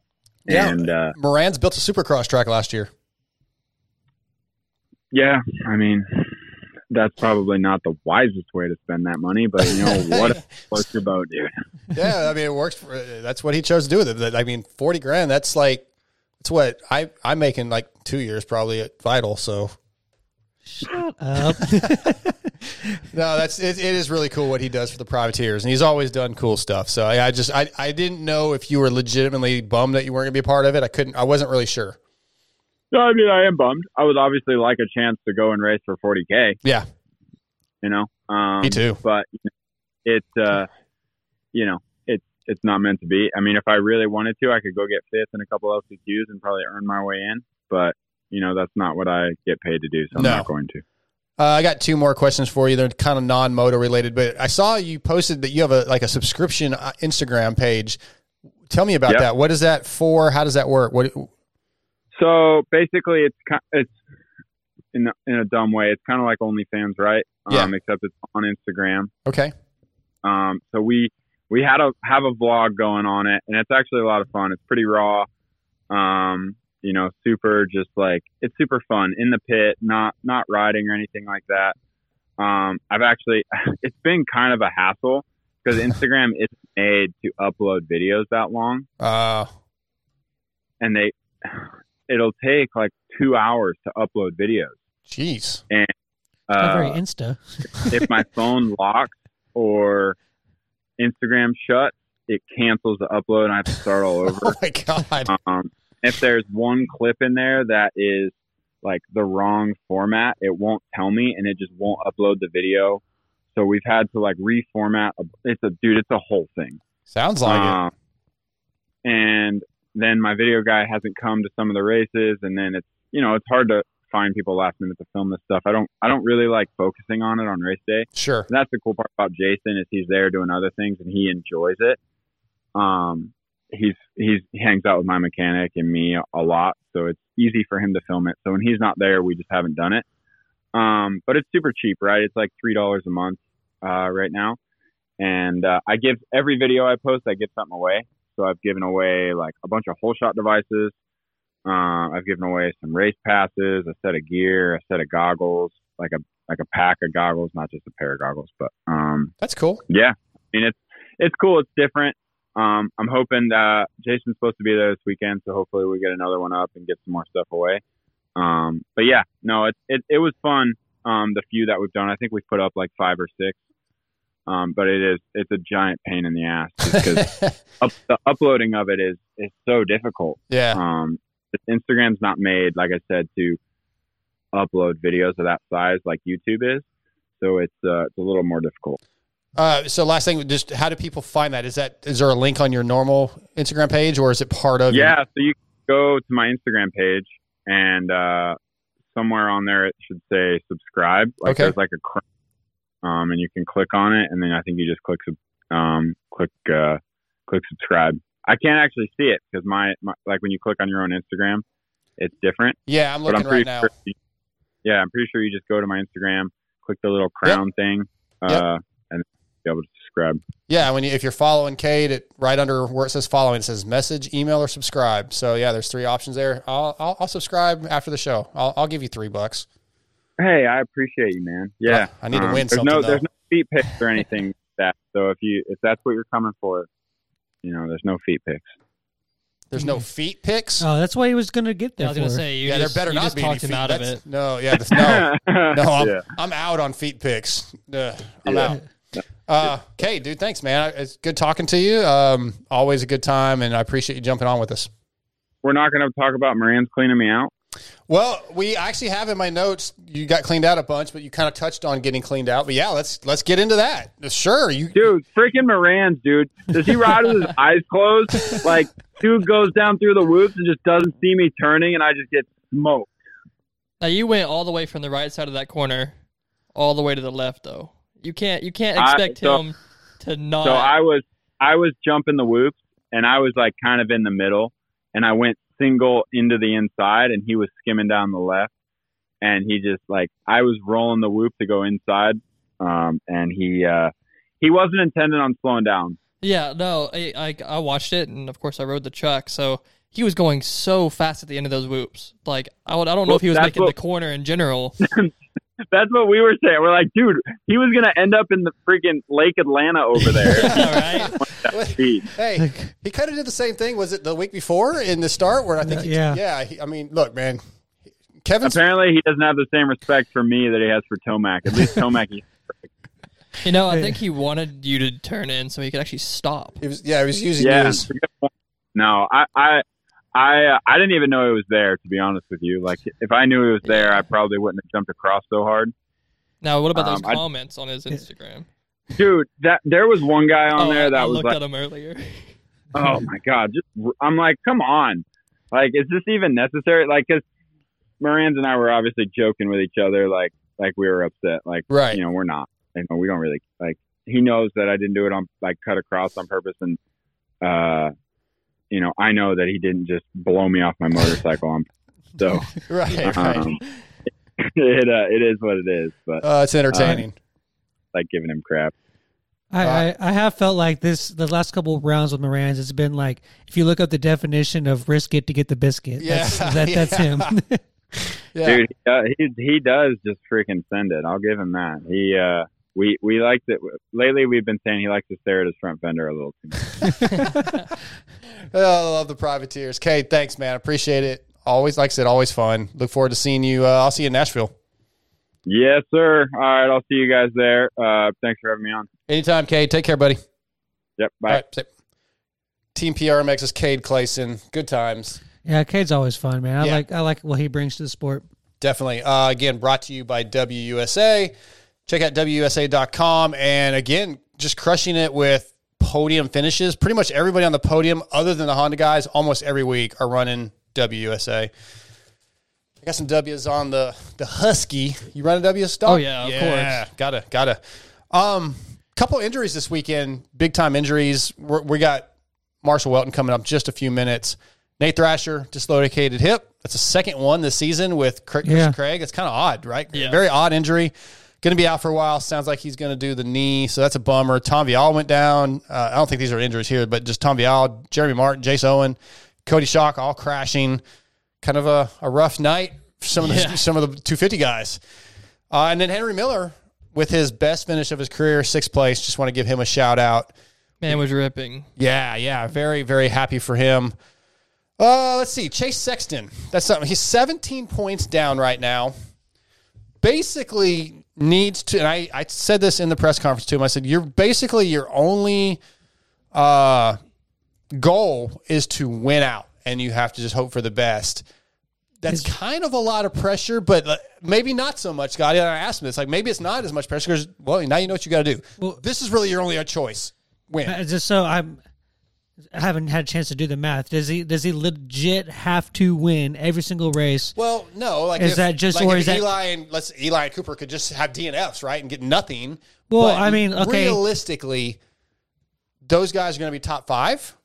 Yeah, so, he's going to have to if win he, out. If it, if it happens like it did this weekend, where he got where they were fourth, fifth, how many times does that have to happen? Man, it's I- not I, every I round. don't even think. Is still that much? Yeah, because Yeah. what is it? That's like four or five he, point he gained. I mean, he and he's gained seventeen He down. gained like eight points on him. He was like, he was like think, he twenty made, I think he made up seven, seven points. So, yeah, if those guys kept doing that and he wins out, then yeah, it's like it could be really close. But what are the what are the? That's the thing. What are the odds of that happening?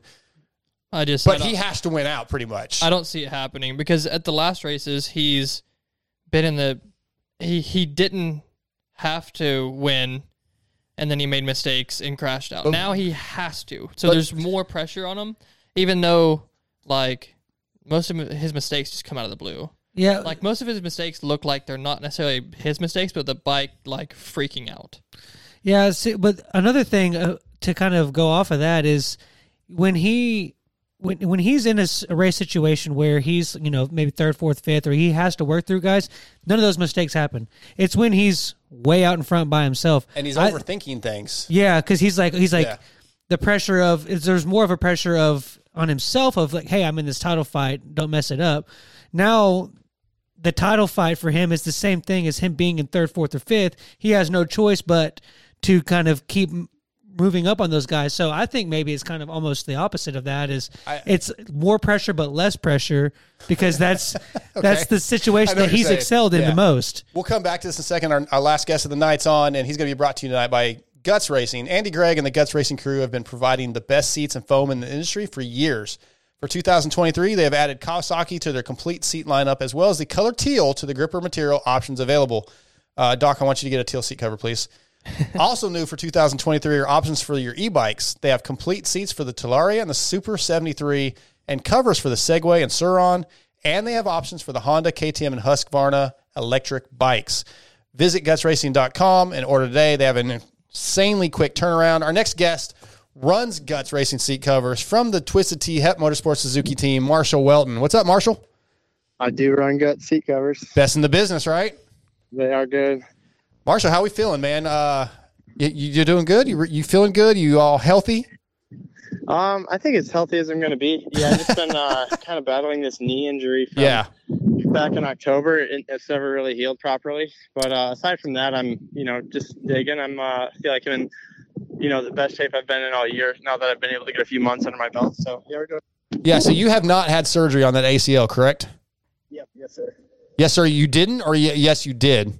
No, I, I did. Okay. Yep. Okay. So, but you don't feel like it's healed properly. What What's the long term goal then? Do you think you'll have to have surgery again, or just eventually it will get better? Uh, just hoping it gets better. Yeah.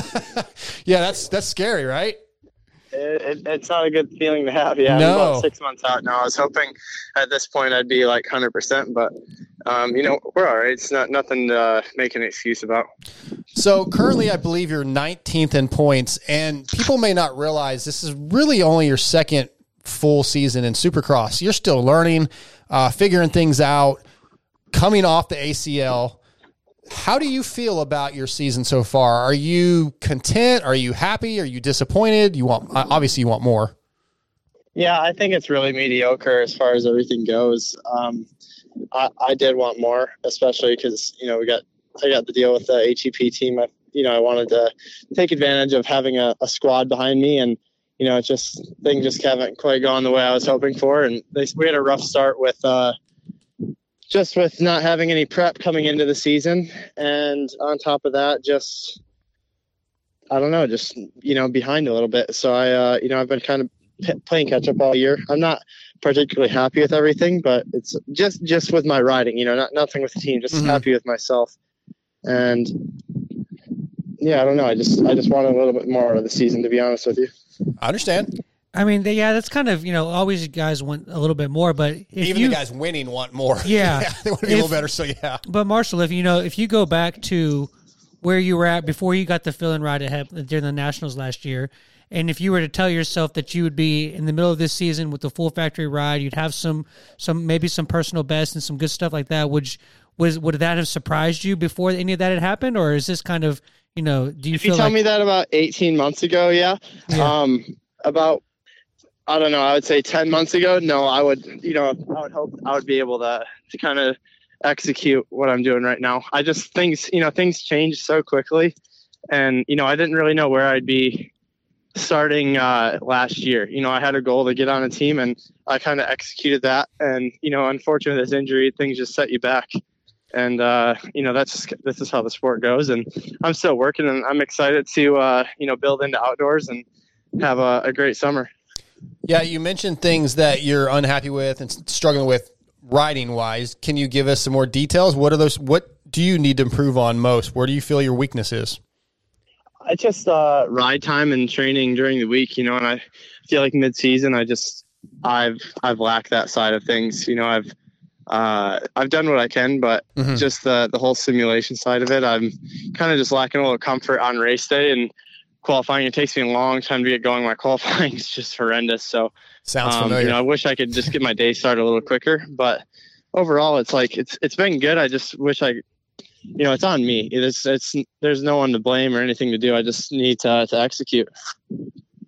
Yeah, so this is a little bit of a change of subject, but you know how how much has the impact of Roczen on being on this team made for the Suzuki? Do you do you feel like that? You know, the fact that you're on that team with a guy like that does it does it you know does it give you confidence? How does it kind of impact the presence of that team and and and your, and yourself as well?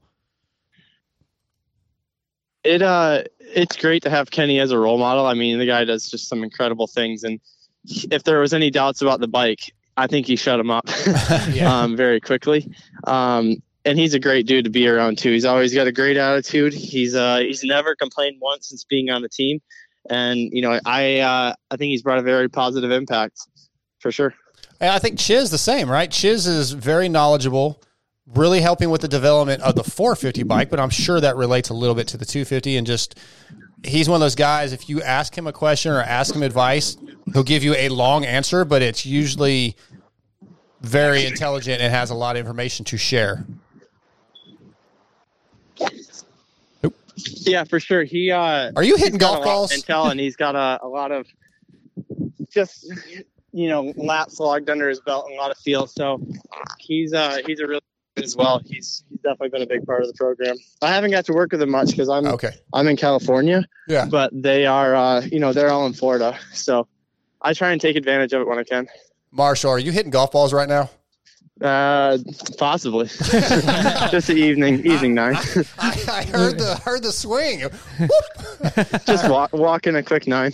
Okay, okay. Uh, that's funny. I just heard that sound. I was like, "Oh my god, he's playing golf." Yeah. Uh, so, um, yeah, you threw me off for a second. Yeah, where where are we sitting now? What's the score? Yeah. You know, what do- Uh, well, I was on the phone. I just made my last putt, so I got a bogey, missed the putt, and uh, I just had a quick drive. I don't know I'm about that was 220 pull, so just average, but uh, it just one over going into three. Okay. Hey, there you go. Just talk about the bike though. How how good? We sort of touched on it, but how good is the bike right now? Uh, Dustin and his dad with the HEP Motorsports guys, they've put a lot of effort growing this team in the last few years to be a factory level team and try to give you everything you need when on that bike. Um, yeah, they're great people. Um, we, uh, you know, on the 250 side, there has not been a lot of R and D, but Mhm. I think coming into outdoors, the bike's going to be really good because you know a lot of the attention's been put on the 450. So uh, my bike's solid right now. I think it's 250 is just kind of proven bike. It's a solid, you know, just a solid package as it is. So we haven't done a whole lot of, uh, you know, tweaks or changes on it. But the 450, I know they've developed uh, into something good. Uh, you mentioned a second ago struggling with qualifying. So our I've got Doc Smith sitting in here. His his dad's one of our co-hosts. He's a privateer. Just made his first night show in Atlanta. You- But what? I was gonna say, uh, Doc, you didn't realize this was gonna be like Doctor Yeah. Phil tonight. No, like, but, but that's something he struggles with. A lot of guys struggle. I hear that all the time, struggling with qualifying in outdoors and supercross. And in supercross, it's difficult to get a clean lap. You have to be willing to put heaters in right away. How do you get better at that? How do you think you get better at that? It's a, that's a good question because I, I haven't been able to do that. Okay. Um, you know, I, I wish I kind of knew more of the answer. I think for me, it's just a comfort thing. Um, you know, getting to the race and being comfortable right away, and I that's the only thing that's holding me back is I don't feel I I feel like I'm lacking feel of myself to the bike, and that's what's like. You know, when I get to race day, the more I ride, the more comfortable I feel. So by the time the race is coming, like, all right, you know, here I am, I'm I'm back. Yeah. But just getting through those first 30 minutes, you know, it's tough for me uh, to just send it right away, if you would. Um, talk about this Atlanta track last weekend. Some guys liked it. It seemed very difficult to make up time unless you were really, really good in the whoops. That was really the most difficult section. Did you like the track layout? Do you like the speedway style tracks at all? Uh, personally, was not not really for it. Um, Mhm. I'm not a speedway guy. I like the traditional style. I'm excited for this weekend. Um, this looks like just a very traditional, you know, SX style track. And uh, you know, last year I had my best finish in MetLife, so I'm more excited for this style. Yeah. Um, I wasn't a fan of the dirt in Atlanta. It, it wasn't bumpy and it wasn't even that ruddy, but that dirt it just sucked you up, man. When you uh, when you misjudge something or you were just offline a little bit, like holy smokes, you just you saw it with Hunter in one of those highlight reels. That's how Mhm. you know I had a few of those moments where it's just like you come up a little short and just forget about it. You know, it's it's tough to uh, it was tough to just let the bike roll and just relax because it always kind of felt like you're either gonna get hucked over the bars, you know, with that softer dirt because of the rain and whatnot. Now, one thing that uh, I haven't heard really any other riders talk about much is that off camber we had after that double in the back. That thing was yeah, that was actually really fun. it was fun, but it was definitely different. Like you don't see that in Supercross. No, ever, I didn't. I didn't notice it. Yeah, like You after kind the of tell on TV. Yeah, I guess I didn't realize how off camber it yeah, was. it was it was pretty off camber, like especially for a Supercross. Yeah. Like, Did it get just one line or? uh, yeah, it was Uh, one it- line pretty I much. think it was it was one line, but there you could come at it from multiple angles. yeah, so and they didn't I, prep it uh, all day. I actually enjoyed doing it because you could come up at the wall from the left or the right, and then it could set you up on the sand on either side. So I, I think it was actually a pretty cool feature. Oh yeah. All right, on. How do you feel about the showdown this weekend? Is that something that remotivates you, or you know, like I, I think it's cool. Obviously, as a fan and media, it's gonna be awesome. But what what are your thoughts? Um, yeah, a little nervous as a rider, especially with how my season's been going. Yeah. But I don't have a whole lot to lose at the moment, so I'm not, you know, I don't have a whole lot of expectations coming into it. Um, but I, I'm excited to to do it. I had pretty good success last year with the shootouts. Oh, okay, call him that. Do what? he said the shootouts. Oh, oh yeah, yeah, showdowns. Be careful, man. Yeah, they don't like the shootout term. I didn't even notice. But yeah. Uh, I was just gonna say, do you was the East Coast decision more of like that's just where the team wanted you, or do you feel like you suit the East Coast? knee. It was just an Probably injury. come Well, I would okay, well, you know, barring that, is do you do would you are you happy with being on the East Coast, or would you have rather been on the West Coast? Just living in California, I think West Coast would have been a better fit. Uh, I didn't really have much of an option with the knee injury, though. I didn't Yeah. get back on the bike until uh, around second week of January. So that's uh, you know, like we started racing first week of February. So that was the main deciding factor was the knee injury. But if I had a choice, just for the travel reasons, I would have liked to been based on uh, the West. Yeah, do, you, do you think that would have? Do you think it affects your results at all? If, like, say, uh, obviously the injury, but if you weren't hurt, you know, do you think that you would be better on the West Coast?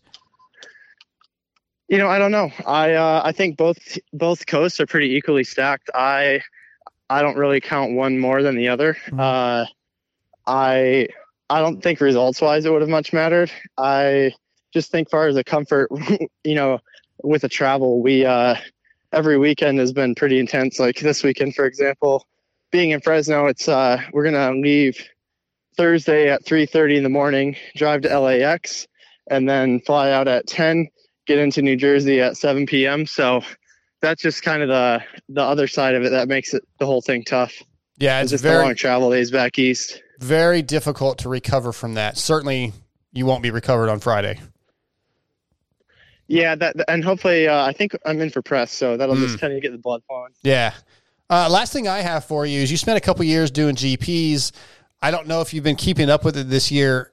I'm relatively new to watching the GPs d- just due to like- time. I'm blown away at how good. What are you laughing at? It's just like this. This has been this amazing sport, and you just like had no I, idea. well, I, I just didn't take the time to watch them in the past. I've seen highlights, but like I just can't believe how good these guys are. Uh, ha- Have you been watching the series this year so far? I you know I fell off of watching it last year, but Mm. I've really been into it this year, uh, and it's it's been good this year. It's been really good. I'm uh, I'm stoked to watch it. Yeah, I and mean, like he's like like you said, I did live there, so I kind of became friends with a few of the people, Mhm. and uh, it's it's nice to kind of have some people to, to root for. You know. Absolutely. Marshal, man, I just uh, good touching base with you. Good checking in. I hope to see you do well at this showdown. Show them what you got. But thanks for your time, man. Yeah, thanks for having me on the show. I appreciate it. Absolutely. Uh, get a hole in one, dude. Yes, sir. But All right, see ya. All right, that's Marshal Weltin. Appreciate him coming on. Yeah, I heard that swing. Oh, I- Yeah. I, heard it too. That's funny It that you just like caught a it because I noise didn't even cue. realize Yeah. No, I, I heard it and I was like, he just smacked a golf. yeah, Yeah. I heard this. The whoosh, it. Yeah, Dink. That's a golf ball. yeah. Anyway, awesome. Uh, Marshal Weltin, brought to you by Guts Racing. That's funny. Uh, guys, don't forget our email, motoxpodshow at gmail.com. We really want to start hearing from you guys. We're not getting a lot of feedback. I want to get some feedback on the shows. I want to get your thoughts. I want to get questions, uh, things that we can improve on, et cetera, et cetera. So please, motoxpodshow at gmail.com. We're going to do another FXR giveaway here shortly. And also, if you're playing PulpMX Fantasy, go search out our our MotoXpod Show League. Join the league so you can be one of the thousands that is beating me. That would be we'd we'd be really happy to have you on. Um, I want to get to a couple more things. Looking for my Motul read. Motul. Oh, sorry. Go ahead. Yeah. Give your ride its shine back. The Motul E10 Shine and Go spray is our go-to detailer for all of our bikes. Motul E10 Shine and Go spray cleans and restores plastic to like new condition while leaving a protective film that repels dirt and grime. It smells like citrus, which is almost as cool as your garage smelling like race gas. You can find this in the entire Motul Power Sports product lineup at shopmotul.com, shopmotul.com, and enter the code VITAL20 to receive 20% off your order of $50 or more. Any local cycle gear store and online at any major power sports website. Thanks to Motul. Uh, let's see I- here. I was gonna. Yeah, Doug, ahead. do, do you have a handicap? Uh, I don't know. Does, does he have? I imagine. Is that politically correct to ask? Hey, we, No, never- I have no clue. we so can't. funny. We can't say showdown. We can't say handicap. Right, handicapable. do you have a handicapable? I have no clue. I don't play. Do you- does because he have I one? would- Who? Uh, Doc on on. Uh, Oh, on Pope. and I, I'm sure. I I'm I wasn't imagine really that- asking him I if I he. thought you were imagine asking that about everyone golf that because we just signs talked up- about. I, I would. Yeah, of course he has one. It, it'd have to be a 16. Oh, okay. Yeah. Yeah, I imagine everyone that signs up has a Yeah. handicap. Uh, let's get into our Prox highs and lows, and we'll wrap up with the 6D picks. Prox rooted in racing from motocross to off road, supporting teams like Pro Circuit Kawasaki, Ampro Yamaha, and SLR Honda. Prox has been dedicated to supplying quality components since 1975. From complex jobs like an engine rebuild to simple maintenance like filters, chains, and sprockets, Prox aims to bridge the gap between OE quality and affordability. Find Prox at your local dealer or online retailer. Visit Prox, that's P R O X dash USA dot com to search parts for your bike and follow Prox Racing Parts on social media to stay up to date with their latest, latest products for 2023. Prox highs and lows. I, wa- I wonder what Did I- Doc's could possibly be. Let's see. I told him to be prepared. Oh, you're talking about my highs and lows. Yeah, for, your like, highs and lows from the weekend. he made a main. That's his Uh, high. Well, I, that might was- not. He might like not be, my personal or just whatever like, the highs for the. I was really bummed to see uh, Vial get hurt. Yep. Like I was like, that's your low? like that kind of crash. Like that's just nothing he could do because they came in on him. Like, there wasn't Yes. anything to happen. Um, I mean, highs of course have made that, but it was good racing in general. Mm-hmm. Like across the board, there was like See, I thought it was kind of a boring race. really, Yeah. I, I thought it was good racing. It wasn't anything like crazy exciting, but it was just it was good racing. Like Okay. there was there was battles that were going on, but there wasn't like like it wasn't an amazing race, but it was just it was good racing. Okay. 'Cause those speedway tracks normally don't have crazy good ra- Right. racing, so yeah. Scotty, what's your highs? Um, highs that the uh, two stroke, two stroke in the main. That's was Jared Lesher. Okay. yeah, Yeah. That's my that's my high. Low is that it's wasn't it, it was at daytime. Like it was just weird. It's Yeah. like it's a night thing, man. Like I I, Yeah. don't disagree. That's Uh, my low as well. like I had okay, sun in my eyes qualifying. Right. if, if we're gonna do a day race, do a Daytona and make it like a hair, like a homage to like what it used to be. A Like, homage? A homage. homage, whatever. homage. Uh, homage, homage. Yeah. homage, not- I- homage. Or homage. Sure. You y'all knew what I meant. That is true. Well, yeah. So my low is also the daytime program, and my high is once again the MXGP battle, MX2. That- uh, wait, that's not fair. I did it the same thing last week. It's Uh, racing from the weekend. Oh. I told I did you you can do GPs, but yeah, I mean Adamo, Benistant, and Everett's Wolf. that was my high. Oh, and also Herlings. But then I also have Doc as one of my highs. So I, I had three highs. No, you just added that in Oh, right super there. high. Super high, man. Super high. Yep. So yeah, you can you can use the GPs. I don't We, we know Scotty didn't have me in as a high. 'cause Nah. He didn't even know I made the Yeah, night he show didn't know until you Hey, I'm- sat I'm- on this desk. pathetic. Wow. Yeah. All right, we're gonna j- wrap Yeah, up since since you text me all the time, dog, how you do. with our, we're going to wrap up with our 6D picks for New Jersey. 6D since its inception, almost 12 years ago, 6D has has helmets has been dedicated to the relentless pursuit of brain protection. From the original ATR1 to its successor, the ATR2, the goal was to develop a revolutionary design concept utilizing creative, forward-thinking technology that would change the market, improve the safety capabilities of the sports helmet. The helmet is the most important piece of your protective equipment that you will purchase. So visit 6dhelmets.com or go to your local dealership and ask for 6D. Uh, yeah, let's go with you, Doc. Who are your who's your podium starting with first for 450? 450. Yep. Okay. Let's see. I um pretty confident that Tomac can get back up there. All right. Um, so I I would like to see him. I, I think I could- I could see him winning another race this weekend. Mm-hmm. Um, I would like. I think Webb's gonna get second. Okay. Because the dog and him was gonna pull himself up right behind Tomac, and then Yeah, we, we have to put Sexton up there. Like just realistically, he's right there always. Who wins the showdown? Who wins the showdown?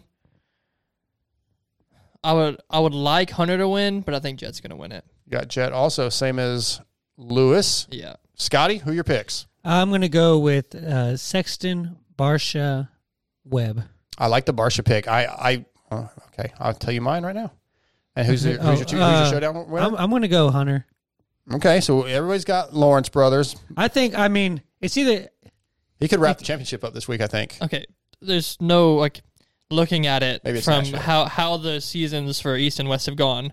If you're not picking the Lawrence brothers, either one of them for the showdown, you're you're not you're not So- you're not gonna you're not doing good. Do you think Hmm. there's like there's nothing to the theory of they're in the championship, they're just trying not to kill each other, Hmm. they like or do you think that they're deep down it's just like all right, this is my chance to beat my brother or I mean, I for, really maybe more I for Hunter. Is that more for Hunter? I really or- don't think they care about that. Really? Based off conversations I've had with them, I don't think that. Yeah, well, they're going to tell you that. Yeah, well, even just like off the record, just kind of shooting the shit that they seem. when they're sitting in the bunk beds I at home, feel are legitimately they, like, they just are happy if each other wins. I Yeah. I, I legitimately believe that. Uh, but my picks, I went Sexton or Sexton Webb Barcia. I have Eli off the podium, and I took RJ to win the showdown. So I guess I'm not doing right according to Yeah, Doc. But not. I just think Jett and Hunter are going to play it safe and be smart. And generally in the showdown, a lot of times we get a winner that's not expected. So Yeah, but uh, I actually almost went Hayden, yeah, but I, I decided to go go RJ. you know, I think they're safe and smart is Mm-hmm. still winning. yeah, that's a good Unfortunately. point. Well, but that's not what we're talking about. Oh, No, I see that's what I I'm see you're saying, You're saying yeah. li- literally win. Okay. Yeah, All right. I- um, I have a question. I'm either gonna it's either gonna be a good question or y'all are just gonna bash me. God, but I, I hope we get to bash. you. uh, Let's go. so like, who's who? Who? who we? What was Husky doing? oh, with the 450? Yeah. Um, I don't think they're gonna have a rider on the bike right now. So they, okay, well, that, Yeah, I think it wasn't a dumb yeah, question. No, I, I think I thought RJ it like, you didn't know that so and so nothing- was As gonna. far as I know, nothing's been uh, announced, and I think Yeah. RJ stay on the 250. Zach Osborne's gonna race. You didn't know that? There's four Yeah. rounds left. Yeah. Of course, they want to have somebody on it, but but RJ may, on may is ride it on the when it's a, a, a Yeah. East Coast race, Yeah, but not.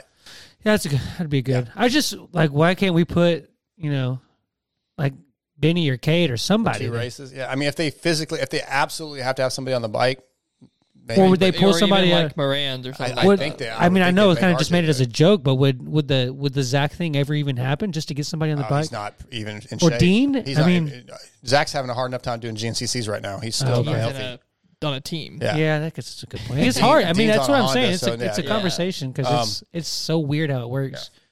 All right, I want to thank Race Tech and Boyesen as our presenting sponsors. Prox, X Brand, Guts, FXR, 6D, Luxon, Motul, and WUSA, as well as our guests, Adam Cianciarulo, Cade Clason, Marshal Weltin, Scotty, Doc, thanks for coming in. Uh, again, with the 60 picks, why don't you hit our email up, motoxpodshow at gmail.com. Give us your picks. Maybe if somebody gets it dead on, if, if- okay, here's the deal. If somebody picks the podium in 450s and picks the winner in the 250 showdown class, and if it's multiple people, we'll just we'll randomly pick a winner out of that. I'll get a prize for somebody. MotoXpod at gmail.com. Send us your picks for the New Jersey Supercross 450 podium and the winner of the showdown.